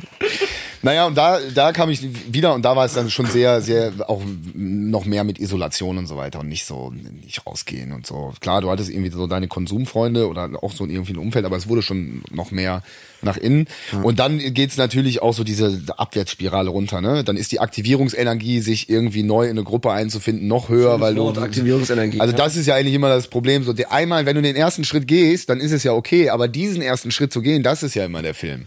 Ja. Ja. Und du hat ja auch eine Beziehung tatsächlich mit der Substanz. Das ist Genau, genau. Ist ja so. Genau, auf ja jeden Fall. Freundin. Genau, auf jeden Fall. Ja? Das ist der, also Cannabis hat ein Kollege von mir gesagt, Cannabis erstens ist den Mittelfinger nicht so Allmann-mäßig so halten, sondern so Eminem-mäßig schräg. Das ist Cannabis. So fick dich mit deiner Leistungsgesellschaft. Ich muss hier erstmal gar nichts. Ich gehe nicht in eine Kneipe, ich gehe zum Dealer. Und ich habe mit dieser Mehrheitsgesellschaft und mit euren ordentlichen Typen habe ich nichts zu tun, weil ich rauche Gras und ich sauf nicht. So, das ist das Erste, das grenzt mich ab. Total. Und das Zweite ist, Cannabis ist der Bruder, der die ganze Zeit neben dir auf der Couch sitzt und sagt, Bruder, ist doch gar nicht so schlimm. Ist doch alles, ist doch alles okay. Ist doch ist, ist okay und so weiter. Nur der flüstert dir halt auch irgendwann so schleichend nicht ein, ey Bruder, ist doch okay, sondern dann sagt er irgendwann, aber du bist schon nichts nutz. So, weißt du? Du bist schon auch irgendwie scheiße. Und bist du sicher, dass der und der dich eigentlich mag? Oder hast du überhaupt Freunde oder was? Oder irgendwie, hast du in deinem Leben irgendwas geschissen gekriegt? Oder also d- diese toxischen Gedanken, die dieser Freund Cannabis dir einredet, die werden ja mehr und mehr und mehr und mehr und mehr. Und von diesem Lachflash, Fla- Fressflash, bla bla bla, ich meine, wirst du erkennen, bleibt dann nichts mehr, bleibt dann nichts mehr übrig. So. Also Fressfleisch bleibt schon noch, aber, lange. aber Lachfleisch ist aber nicht. Aber finde ich gut, dass du das sagst, weil dieser, äh, der Gedanke ist doch gar nicht so schlimm. Der ist, finde ich, eigentlich super wichtig. So, das ist was, was im Prinzip jeder Mensch verinnerlichen muss, weil es gibt ganz viele Dinge. Ich nehme jetzt mal als Beispiel zum Beispiel, wenn man Schulden irgendwo hat. So, und man traut sich nicht anzurufen und alles ist ganz und die Welt geht unter. Aber die Welt geht ja nicht unter. Man kann einfach anrufen, man kann sagen, hey, ich kann es leider nicht bedienen, lass mal raten. Also irgendwas mhm. vereinbaren, sind überall Menschen. Äh, und äh, deshalb ist ja Cannabis auch am Anfang so, so super befreiend, weil man plötzlich merkt, ja, okay, das Leben geht halt weiter. Ja. Relativ egal was, also klar, es gibt Dinge, die das Leben halt dramatisch verändern, aber die meisten Probleme kann man halt lösen. Äh, Macht man dann vielleicht auch nicht, aber Ja. also, äh, das Leben geht einfach weiter. Ja. Ne? Und das finde ich schon ganz wichtig. Aber wie du schon sagst, dann kommen diese toxischen, ekelhaften Gedanken dazu so und man, man kommt ja, man kommt ja auch nirgendwo an in der Gesellschaft. Genau. Also Ja. auch schon, ne? Das ist ja Genau. eine Freundin kriegt man dann auch nicht mehr wirklich, wenn man die ganze Zeit stoned ist und Genau. ja. Ja, ja, das macht, das macht auf jeden Fall einiges anders und ähm, ja, das ist ja das Typische. Dann hast du, hängst du nur mit Kiffern, hast du nur deine Konsumfreunde. Also in wie viel halbdunklen Wohnzimmer, wo ein Bildschirm lief, saß man als Kiffer und denkt sich irgendwann, was, ja, und dann denkt sich irgendwann, was, was sitzt, also was, was erwarte ich denn noch, was in meinem Leben Spannendes passiert, wenn ich weiter kiffe? Was erwartet ihr eigentlich von Also was, was soll noch passieren? Werde ich auf einmal super äh, enthusiastisch und werde ich super äh, äh, meine ganzen Ideen umsetzen oder werde ich vielleicht für immer in diesem halbdunklen Wohnzimmer sitzen bleiben äh, mit Tabakresten äh, und leeren Tütchen auf dem Tisch? Ich, jetzt muss ich, lobe ich dich einfach mal, Hubi, weil du, ja, äh, man merkt natürlich deinen dein Background und dass du dich mit Dingen auseinandersetzt. Mhm. Und das ist mehr ist als die, die Suchtgeschichte zu erzählen. Das finde ich ganz toll. Ja, und seine Worte gefallen dir. Mir gemerkt. gefallen deine Worte, ja. Das ist ja Ja, schön. ich, Ja, das ist schön. Ich freue mich auch, also ich fühle mich auch sehr wohl bei euch. das ist schön. Es macht, ihr macht es ja auch leicht, solche persönlichen äh, äh, und intimen Themen anzusprechen. Das ist ja vielleicht in anderen Kontexten auch nicht so. Ne? Das- ihr geht ja auch sehr viel, ihr geht ja auch sehr in Vorleistung, sag ich mal. Das, das stimmt natürlich und da hast du recht. Aber ja, klar. Ähm, wie ging's aber, gab es denn dann einen Punkt, Hubi?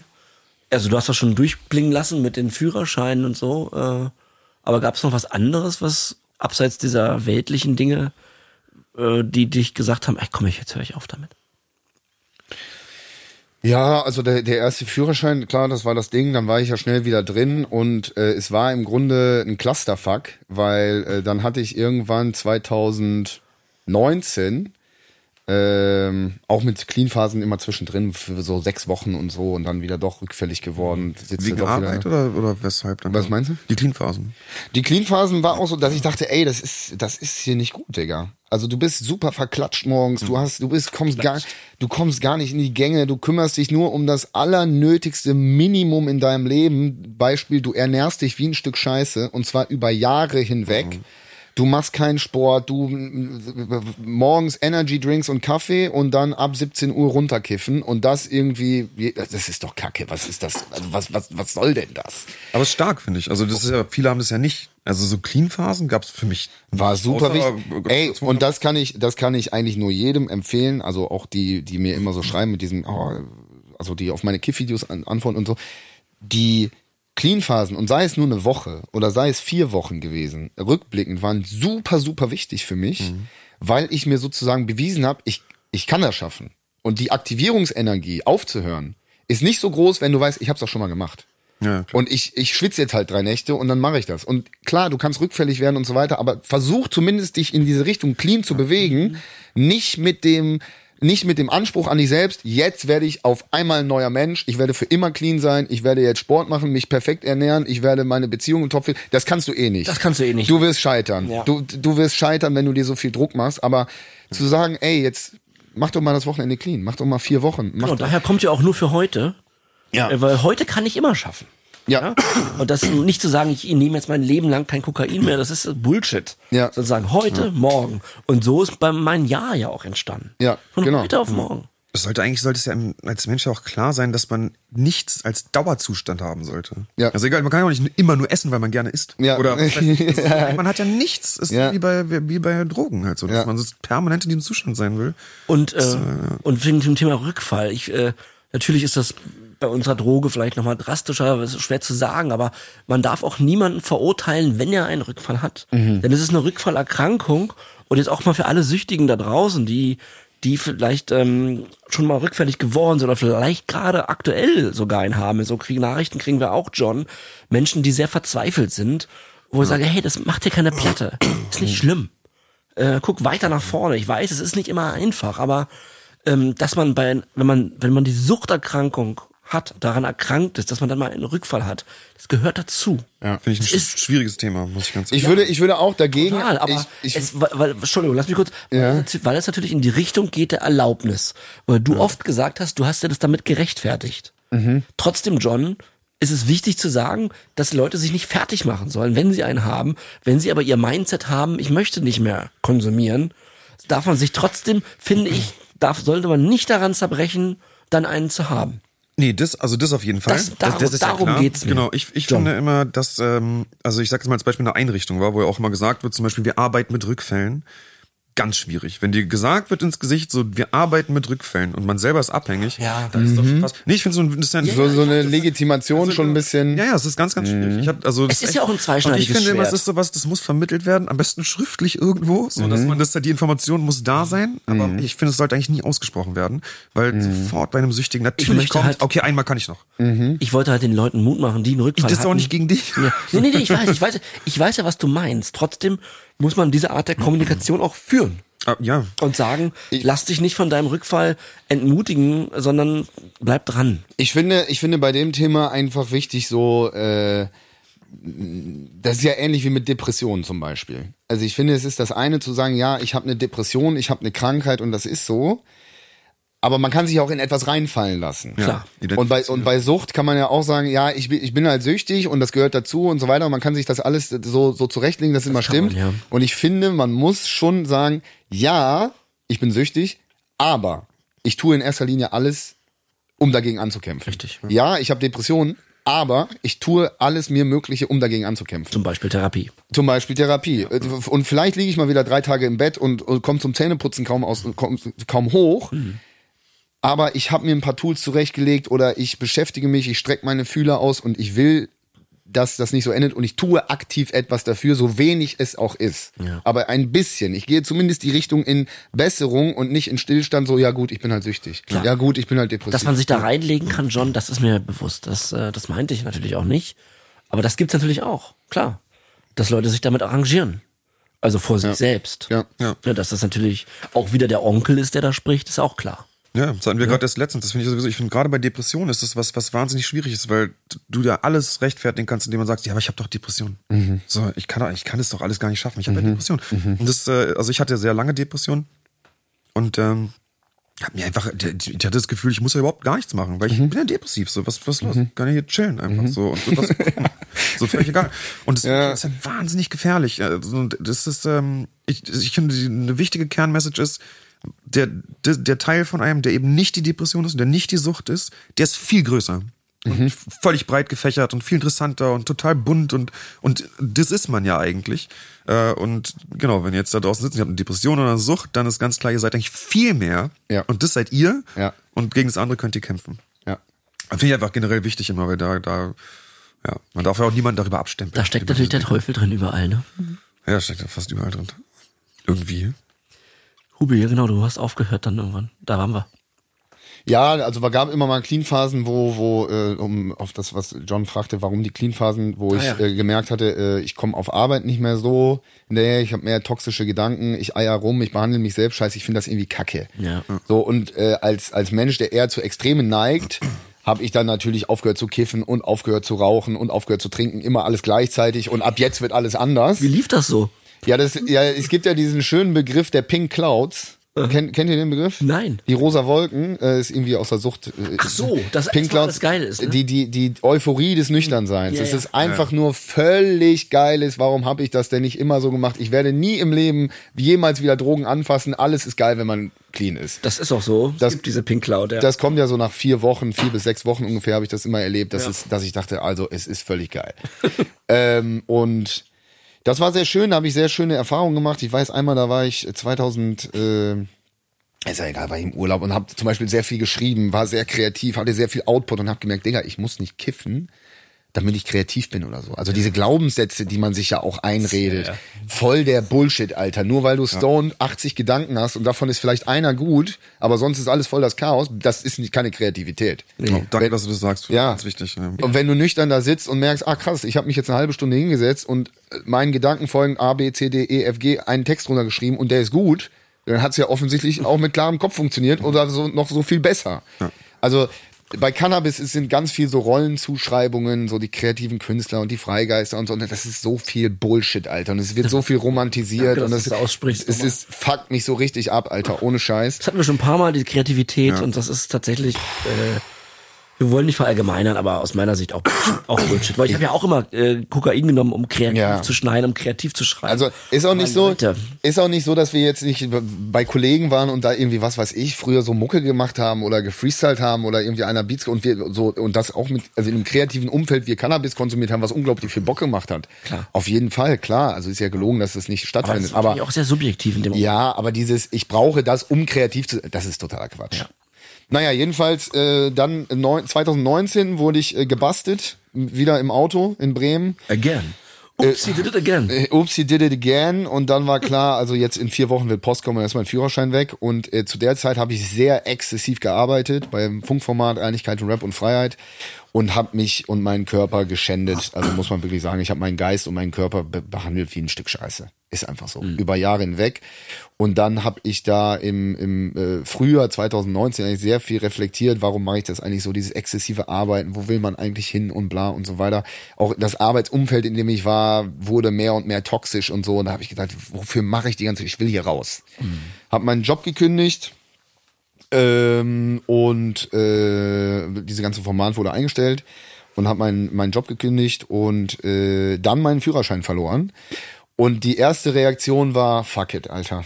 Mir ist jetzt alles scheißegal, äh, Konto ist voll, äh, Verpflichtungen habe ich nicht. Dann war ich eigentlich nur reisen, also war sehr viel unterwegs, äh, Albanien mit dem Rucksack und so weiter und habe die ganze Zeit gekifft wie ein Bagger und war einfach so, Wie ein Bagger. ja, war einfach sehr, sehr viel am Kiffen und war jetzt ist eigentlich alles scheißegal.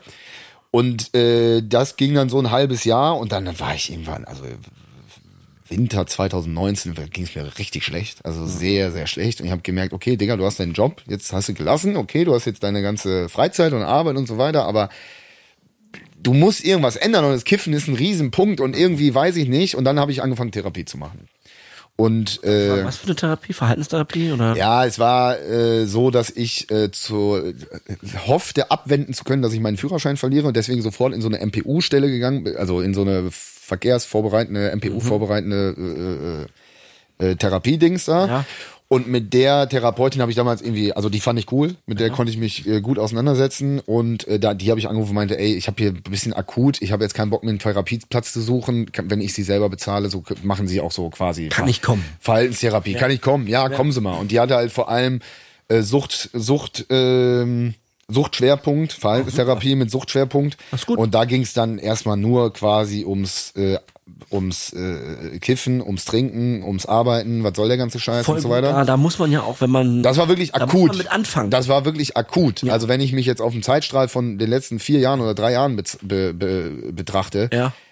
dann war das Wichtigste erstmal äh, mit dem Arbeiten aufzuhören, also mit diesem toxischen Arbeiten aufzuhören, diese Selbstausbeutung Mhm. und mit dem Konsum aufzuhören. Damit der Kopf erstmal klar ist, um zu reflektieren, was führe ich eigentlich für Beziehungen Ja, ja. im Leben.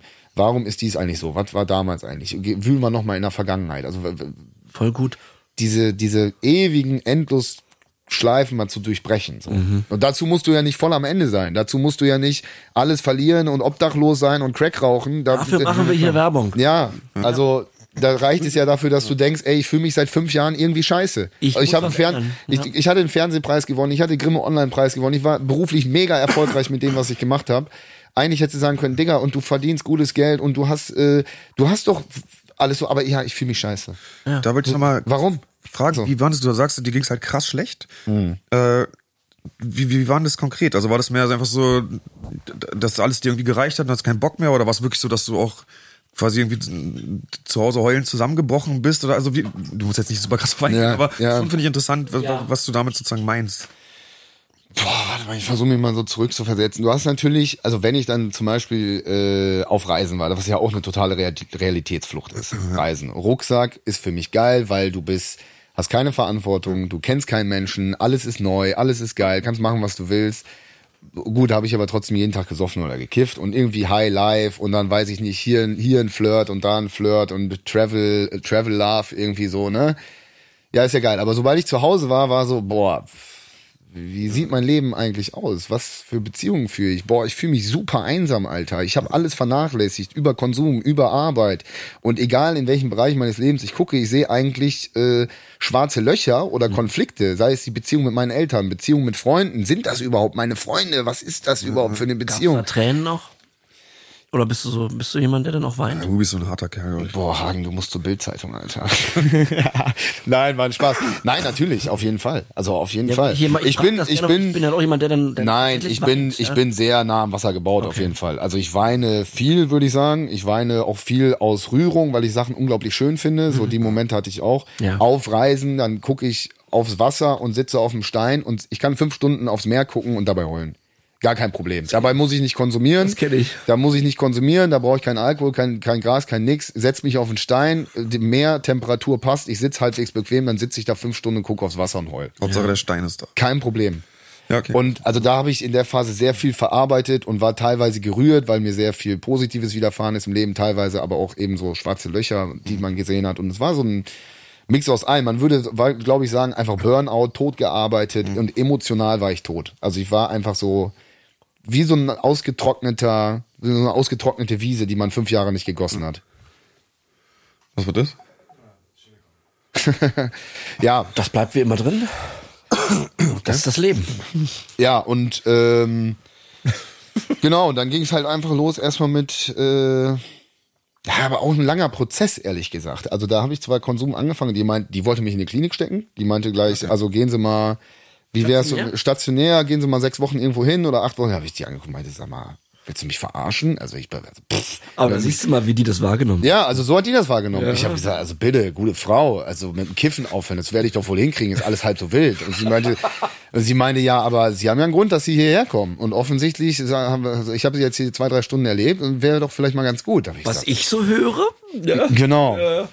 Äh, und dann äh, war ich aber erst dann wieder in Flugzeug gestiegen und wieder reisen und irgendwie den Sehnsuchtorten der, der Jugend hinterher. Dann bin ich zum Beispiel nach Laos geflogen, da war ich mit 20 das erste Mal und hatte super positive Erinnerungen und Backpacken und so weiter und wollte dieses Gefühl wieder abrufen. Ich will mich frei fühlen, ich will, äh, äh dass alles gut ist. Auch so wie Charakter, ne? Das Gefühl wieder, das alte Gefühl. Das alte Gefühl werden. Und ich fliege nach Laos und bin da mit Backpacking unterwegs und denke mir, oh, wie ist es denn? Und ich merke, ey, alles ist anders. Hm. 15 Jahre sind vergangen, die Leute, die Backpacken gehen, sind viel jünger, die hängen alle nur am Handy, die sind nur mit TripAdvisor, mit Google Maps und so, da ist gar nicht mehr mit ich entdeck die Welt oder so. Und ja. die Orte, wo ich bin, boah, das war so krass, Alter. boah, da bin ich in so ein Don Dead. Die Leute, die es wissen, Don Dead in Laos, äh, das ist äh, quasi im äh, äh Laos zwischen zwischen Vietnam und Thailand quasi eingebettet, Süden von Laos, das Mekong-Delta, der Mekong, der Fluss wird ganz breit und die 4000 Islands sind so ganz viele kleine Inseln im Fluss. Da gibt's so eine Insel Don Det, das ist eigentlich so eine Kifferinsel und, und, und Pilzeinsel und die ganzen, die 500 Einwohner, die es da gibt, die haben seit 2012 Strom und da ist aber so ein, so ein Fisch, Fischer, sehr, sehr viel Fisch äh, fangen und so weiter, aber eben sehr viele Backpacker, die da mittlerweile hinkommen und einfach eine gute Zeit haben wollen. Ja. Und da bin ich wieder hin und da war ich 2012, habe da Joints drehen gelernt, genau dort, war, genau da wollte ich wieder hin und bin in Adams Bar. Adam ist damals frisch aus äh, UK ausgewandert und wir damals mit 20, 22, keine Ahnung, haben den gesehen und dachten, boah, der lebt ja den Traum, der lebt jetzt hier in, im Paradies unter Palmen und ist das geil und hat eine laotische Frau und hat hier seine Bar und der Adam, der macht ja alles richtig. Der Adam. Und den Adam sehe ich zehn Jahre später wieder oder Gott, 13 Jahre später wieder. Und es war so traurig, Alter. Oh, es war so traurig, weil, weil, also so ein Paradies kann ja auch irgendwie ein Gefängnis sein, so eine kleine Insel unter Palmen. Wie geht's denn den Adam? Ja, der Adam, ich habe gar nicht mit ihm geredet. Ich sah ihn nur auf dem Balkon, wie er die Enten fütterte im Mekong. Mhm. Alleine. Unglaublich fett geworden. Und du, äh, du konntest ihm aus dem Gesicht ablesen, ich bin tot unzufrieden. Also er sah einfach nur tot unzufrieden aus. Naja, und da war ich da und dachte mir, boah, und hab dann natürlich auch gekifft und so weiter, das gute Bushweed, ja, und damit wird's schon wieder werden, aber hab gemerkt, Mann, Alter, ich renne hier irgendwelchen Ideen meiner Vergangenheit hinterher und offensichtlich bin ich nicht mehr 22 und die Welt hat sich weitergedreht und Laos ist und Backpacking und Reisen, das ist alles nicht mehr wie früher und irgendwie, pff, also da war auch nochmal große Krise. Ähm, ja, und dann kam ich nach Hause und dann war Corona, genau. Und da, Corona war dein erster Lockdown, da habe ich auch noch sehr viel konsumiert mit einem Kollege also quasi aus Langeweile Ecstasy gefressen, so mäßig. Weiß, es ist okay. nichts los und so. Ah, jetzt geht das auch noch. Irgend, ja, genau, gen ja, genau, genau. Da, dann ging es damit eigentlich los, ne? Stimmt. Ja, ja, das war auch 2019, ja, 2019, sehr spät, mit 29 habe ich meine, hab ich meine erste Ecstasy äh, genommen. Kannst du einfach darauf eingehen, wie das war, weil ich finde, also ich finde, den Ecstasy hat eigentlich den den krassesten, den positivsten Rausch sozusagen. ohne es jetzt zu verherrlichen. Ja. Aber es ist halt, ich, also ich habe oft gesagt, wenn ich jemandem sagen müsste, der eine Droge nur nimmt in seinem Leben, ja. würde ich immer sagen, nimm halt Ecstasy. Ja. Und natürlich ja. nicht Ecstasy, ja. aber der Rausch ist halt der positivste. Ja, also ich habe ich hab damit sehr lange gewartet, weil ich wusste, äh, das wird mich, äh, das wird mich, ich wusste ja, ich bin suchtaffin. Haben wir ja gerade gehört, oh, ich habe schon früher alleine getrunken, habe schnell alleine gekifft, wusste, Dinger, wenn ich harte Drogen anfasse, da werde ich drauf abkacken.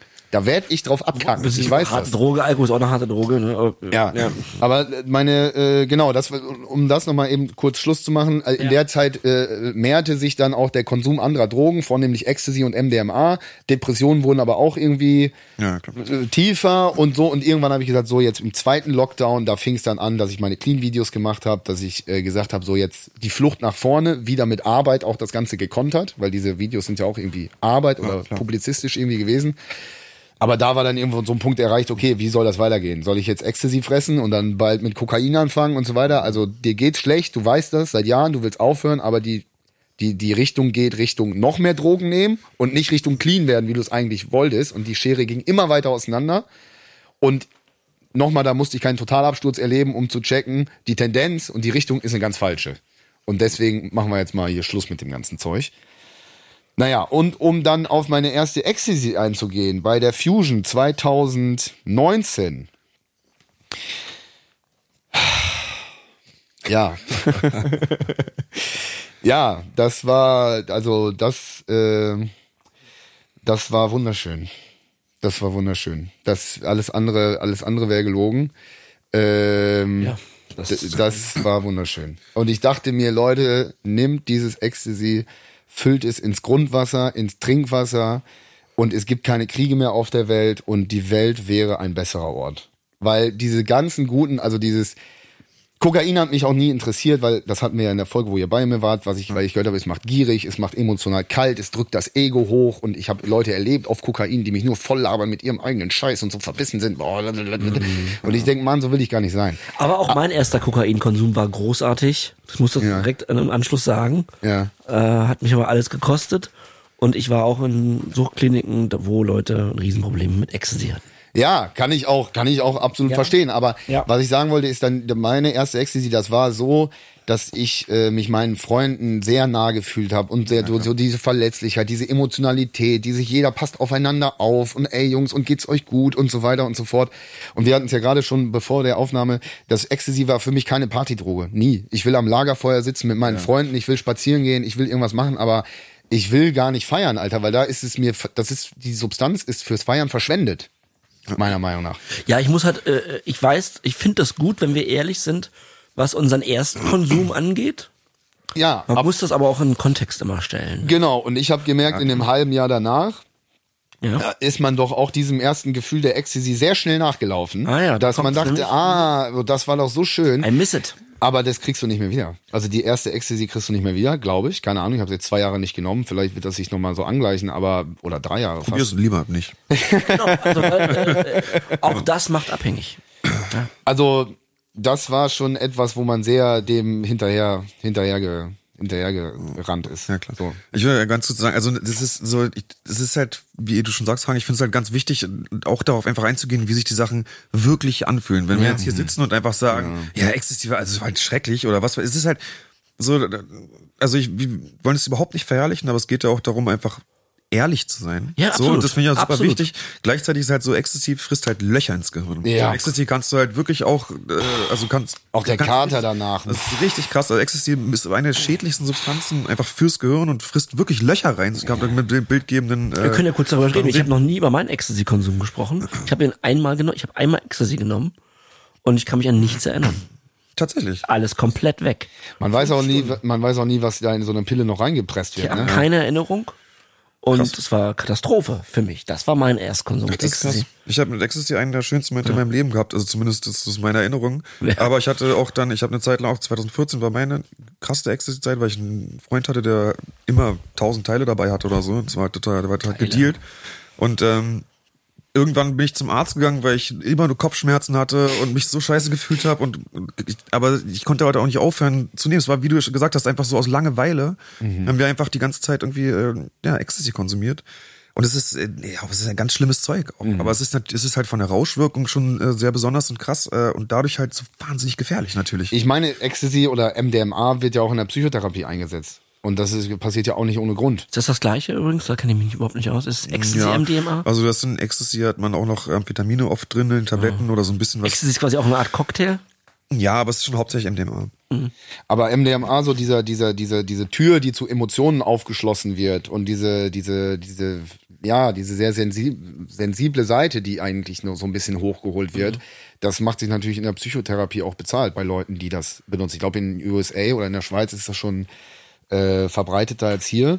Aber äh, unter richtiger Anleitung, in der richtigen Dosierung und so weiter, ist das einfach etwas, was auch sehr bereichern kann. Nur Klar, wenn du jetzt auf einmal anfängst, alle zwei Wochen ein Ding zu fressen oder wohl noch mehr, ja, Digga, dann wird ein halbes Jahr später nicht mehr viel aus deinem Kopf rauskommen. Also und das habe ich, das habe ich halt auch, auch gesagt. ja, also das habe ich halt gemerkt, dass die Abstände sehr schnell. Wir waren auf der Fusion, ich war mit einem Kollegen und ich habe gesagt, wir treffen jetzt das Lerzer Abkommen. Das Lerzer Abkommen bedeutet, wir beide, wir sind beide sehr suchtaffin, wir werden Ecstasy niemals außerhalb Lerz konsumieren. Außerhalb des Festivalgeländes von der Fusion werden wir keine Ecstasy konsumieren. Das Lerzer Abkommen ist nach einer Woche gerissen. Also, Ja. Und, so, und da war, Da ist es wieder. ja, genau. Also du kannst dir versprechen, was du willst. Am Ende des Tages ist es alles Quatsch. Und Ja, äh, Substanzen, ne? Ist einfach der Teufel in einem hübschen Gewand. Genau, genau. Und, Substanzen. und wenn du das dann schnell machst, dann ist das, äh, ist das äh, sehr schlecht. Hat aber auf jeden Fall bei mir. Du fuckst halt voll mit deinen Emotionen. Wenn du alles super geil findest und alles super positiv, ja, es wird auch, es wird auch in die andere Richtung gehen. Und so ist das halt. Und auch auf langer Sicht. Und was ich noch sagen wollte, von wegen äh, äh, Konsum, äh, äh, Safe Konsum und so weiter. Ich habe ja bewusst lange gewartet mit Ecstasy und habe das nicht angefasst in meinen frühen Zwanzigern und so weiter, weil ich wusste, das wird mich viel zu sehr reincatchen und das kann ich eigentlich nur jedem empfehlen oder ich kann, ich will gar nichts empfehlen, ich kann einfach nur aus meiner äh, Sicht sprechen. Für mich war es gut, fast 30 Jahre alt zu werden, 29 Jahre alt zu sein, einen gefestigten Charakter zu haben und irgendwie zu wissen, was ist richtig, was ist falsch, wo ist oben, wo ist unten. Und dann eine Substanz da drauf zu streuseln, mit der du umgehen kannst, anders als wenn diese Substanz dich in der Entwicklung viel mehr bestimmt. So, also ich konnte viel mehr mit der Substanz sozusagen umgehen, als dass die Substanz mit mir umgegangen ist, hatte ich den Eindruck. Klar, zeitweise war das so, aber das erkennst du in einem gewissen Alter, glaube ich, auch schneller, als wenn du jetzt 18 bist. Also wenn ich jetzt 18 bin und ich würde Ecstasy fressen, boah, Leute, ey, haben wir ja gerade schon das Thema, wie, wie junge Leute heute viel mehr harte Drogen auch konsumieren. Und es macht halt einen riesen Unterschied. Wenn man, also es macht halt, das, das wei- weiß man auch, also jedes Jahr sozusagen, wenn, wenn ihr jetzt noch nicht, noch nie konsumiert habt, so jeder Tag, den ihr sozusagen wartet mit irgendeinem Erstkonsum, ich würde auf keinen Fall einen Konsum empfehlen, aber ist halt wertvoll. So, Ja. Weil es wird, es wird so krass viel zerstört, wenn man noch jung ist und konsumiert. ja. ist verrückt, in den Kliniken, in denen ich war, da waren natürlich auch 17-, 18-Jährige. Ähm, und die hatten meistens, das ist jetzt, das ist, auch nur, das ist jetzt nicht verallgemeinert, aber das ist, so habe ich das wahrgenommen oder das war bei denen so äh, individuell, die hatten meistens ein Issue mit Teile. Teilen oder die haben einfach Teile gefressen, wie die gesagt haben, ohne Ende. Ähm, und sind dann über Teile zu Kokain und so anderen Sachen gekommen. Also diese Einstiegsdroge Teile, Boah, das, oh, Einstiegsdroge ja, Teile. aber Also so. Die haben ein bisschen Alkohol getrunken und dann haben sie Teile genommen. Also das, äh, das ist passiert alles, Leute. Ne? Ja, ja, voll. Ich- Ecstasy ist ja auch dadurch besonders, dass es ja, das leert ja wirklich die Speicher auch immer. Du kannst ja, es gibt ja Substanzen wie Amphetamine oder Kokain oder Cannabis, die quasi immer wirken. Äh, Und bei MDMA ist es so, dass es halt, also man kann MDA, MDMA eigentlich nicht schnell hintereinander konsumieren, weil einfach dann gibt es irgendwann nicht mehr diese Rauschwirkung. Das ist ganz interessant, weil bei anderen Sachen ist das ja nicht, ich verstehe gar nicht genau, wie das alles funktioniert. Ich muss mich mal ein bisschen informieren. Ja. Ja, aber das äh, ist trotzdem ein interessanter Punkt. Spezialfolge zu Chemie. Ja. Aber ich glaube, Chemie macht die Leute halt wirklich Matsche im Kopf und das ist halt auch, Ja. also da muss man wirklich echt, echt mit aufpassen, ey. Ja, absolut. Dann mal jetzt, dann hast du aufgrund von Therapie und ähm, vielerlei Entscheidungen und äh, Selbstreflexion, Ja. so nenne ich, so habe ich es verstanden, rausgefunden, hast du rausgefunden, ey, ich lass es sein. Wie geht's dir seitdem? Und wie schaust du auf die Welt der Konsumenten oder der Substanzen? Ja, ist interessant, weil ich natürlich also äh, immer noch aus einer suchtbelasteten Familie komme und natürlich auch in meinem Freundeskreis äh, Süchtige habe. Und äh, ich mir immer denke, jetzt auch mit der Arbeit an dem Podcast und so weiter, wenn man sich damit viel beschäftigt, fällt mir in erster Linie auf, wie sehr sich die Geschichten alle gleichen.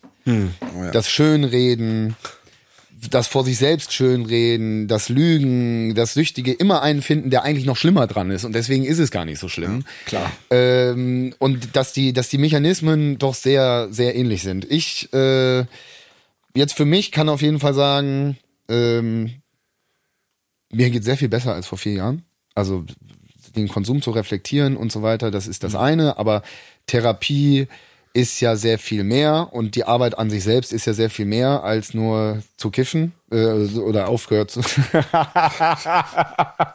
mit dem Kiffen aufzuhören, so. Hört sich besser an, ja. Ja, es gibt diese schöne Line von Fat Tony, äh, dass man nicht kifft, heißt nicht, man hat sein Leben im Griff. Mein Netflix-Account hat mein Leben gefickt. Also du, kannst, du kannst auch dann halt einfach trotzdem nur zu Hause sitzen und nichts machen und Fernseh gucken. So.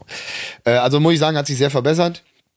Ähm, und ja, ich freue mich, dass es einfach mehr, mehr Öffentlichkeit gibt für das Thema Sucht und dass man da sehr mehr sensibilisiert. Ich glaube, das ist unglaublich wichtig. Und äh, ich persönlich kann nur sagen, Leute, hinterfragt das, äh, was ihr wie macht, welchen Raum das in eurem Leben einnimmt. Und äh, ich für mich habe festgestellt, dass die Therapie das eine ist, aber der Wille selber was zu tun ist viel entscheidender. Also wie viele Bücher ich vollgeschrieben habe, seitdem ich oder überhaupt, ich habe immer viel geschrieben, Tagebuch geschrieben und so weiter, aber auch mit dieser Entscheidung, meine, meine, die Art, wie ich arbeite, zu überdenken, die Art, wie ich konsumiere, zu überdenken, welche Beziehungen ich führe, zu überdenken, welche Entscheidungen ich treffe, viel bewusster Entscheidungen, mich für oder gegen etwas zu entscheiden und nicht einfach so irgendwie im Leben mitzuschwimmen, ähm, das ist sehr viel, was man in Klausur mit sich selber ausmachen kann. Also alleine in Urlaub fahren habe ich immer sehr viel gemacht. Das hat mir immer auf den Stein gucken und weinen. Das bringt mir genauso viel wie eine Therapiestunde. sie- die, äh, sein Handy wegzuschmeißen und zu sagen, ich bin vier Wochen offline und ich gucke jetzt auf den Stein und ich lass mal die Natur auf mich wirken und ich und ich fahre die ganzen Reize runter und ich entkoppel mich auch von Menschen und mache das für mich alleine und nicht um es Menschen recht zu machen und so weiter, sondern für mich alleine in Klausur. Das ist unglaublich wichtig und also war für mich unglaublich wichtig und ähm, ja, ich glaube in unserer schnelllebigen Welt ist das aber auch etwas, was sehr wenig Platz hat in vielen Leben. Ja, sehr Achtsamkeit sozusagen. Was Achtsamkeit, ja total, Ruhe, ja. genau, vermittelt wird Mindfulness. Ja, aber ohne diesen, ohne diesen pastellfarbenen Flieder-Touch äh, auf Instagram, so von wegen ja, weiß ich nicht, das ist ja auch alles ein Hype. So, und auch so Diagnosen sind ein Hype auf TikTok und so. Heute wird so viel jongliert mit psychischer Gesundheit und mit Diagnosen. Du hast, du hast ADHS, du hast Depressionen. Äh, Profile sind schon mal Das erschreckend. ist ganz, ganz schwer, Alter. Und Und pastellfarbigen Kacheln mit den Sprüchen. ja, und am Ende des Tages, Stapelt und es fotografiert, das ist nicht Achtsamkeit. am Ende des Tages ist scheißegal, äh, was für eine Diagnose du hast. Du musst erstmal in dich selber reingucken. Ja. So. Und also es geht auch nicht darum, jetzt allen von deiner Diagnose zu erzählen. Das macht dich nicht besonders, sozusagen, sondern Gut, das machen wir natürlich schon, um einfach äh, Leuten zu helfen, ihre eigene Diagnose zu finden. klar, Ne? gut, das kann Das sein, ist ja auch mal ja. was anderes. Ja, also, genau. Ich wollte ja. nur sagen, weil wir binden das ja jedem Ja. auf die Uhr, was wir sind und was wir haben.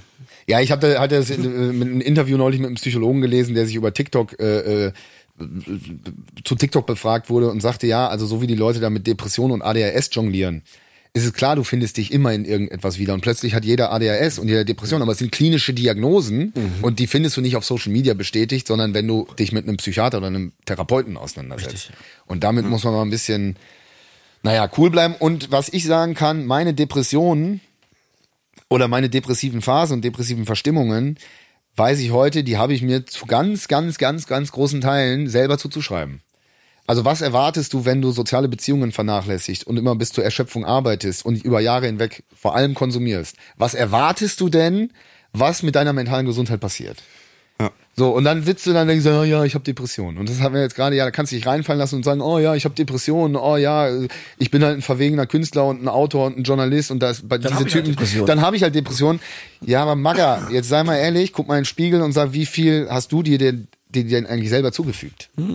Und ich glaube, das ist ein. Es gibt ein schönes, es gibt ein schönes Zitat von Hugh Laurie, der Darsteller von Dr. House, der ja auch an. Ist aber auch Zitate äh, sicher, ne? Na klar. Hubi. Äh, Popkultur der hat sich zu großen Teilen Eingebrannt. partiell eingebrannt.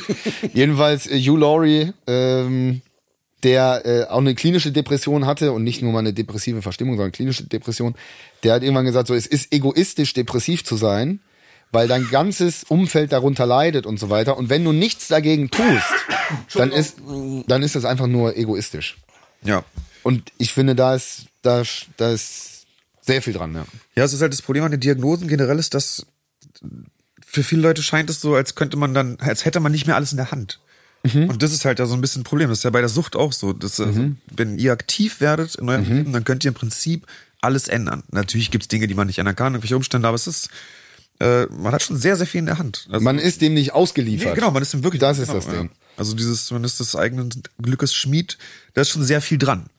Shoutout Christian Lindner. Da ist sehr viel dran. Und es waren noch zwei gute Schlussworte von John und Hubi.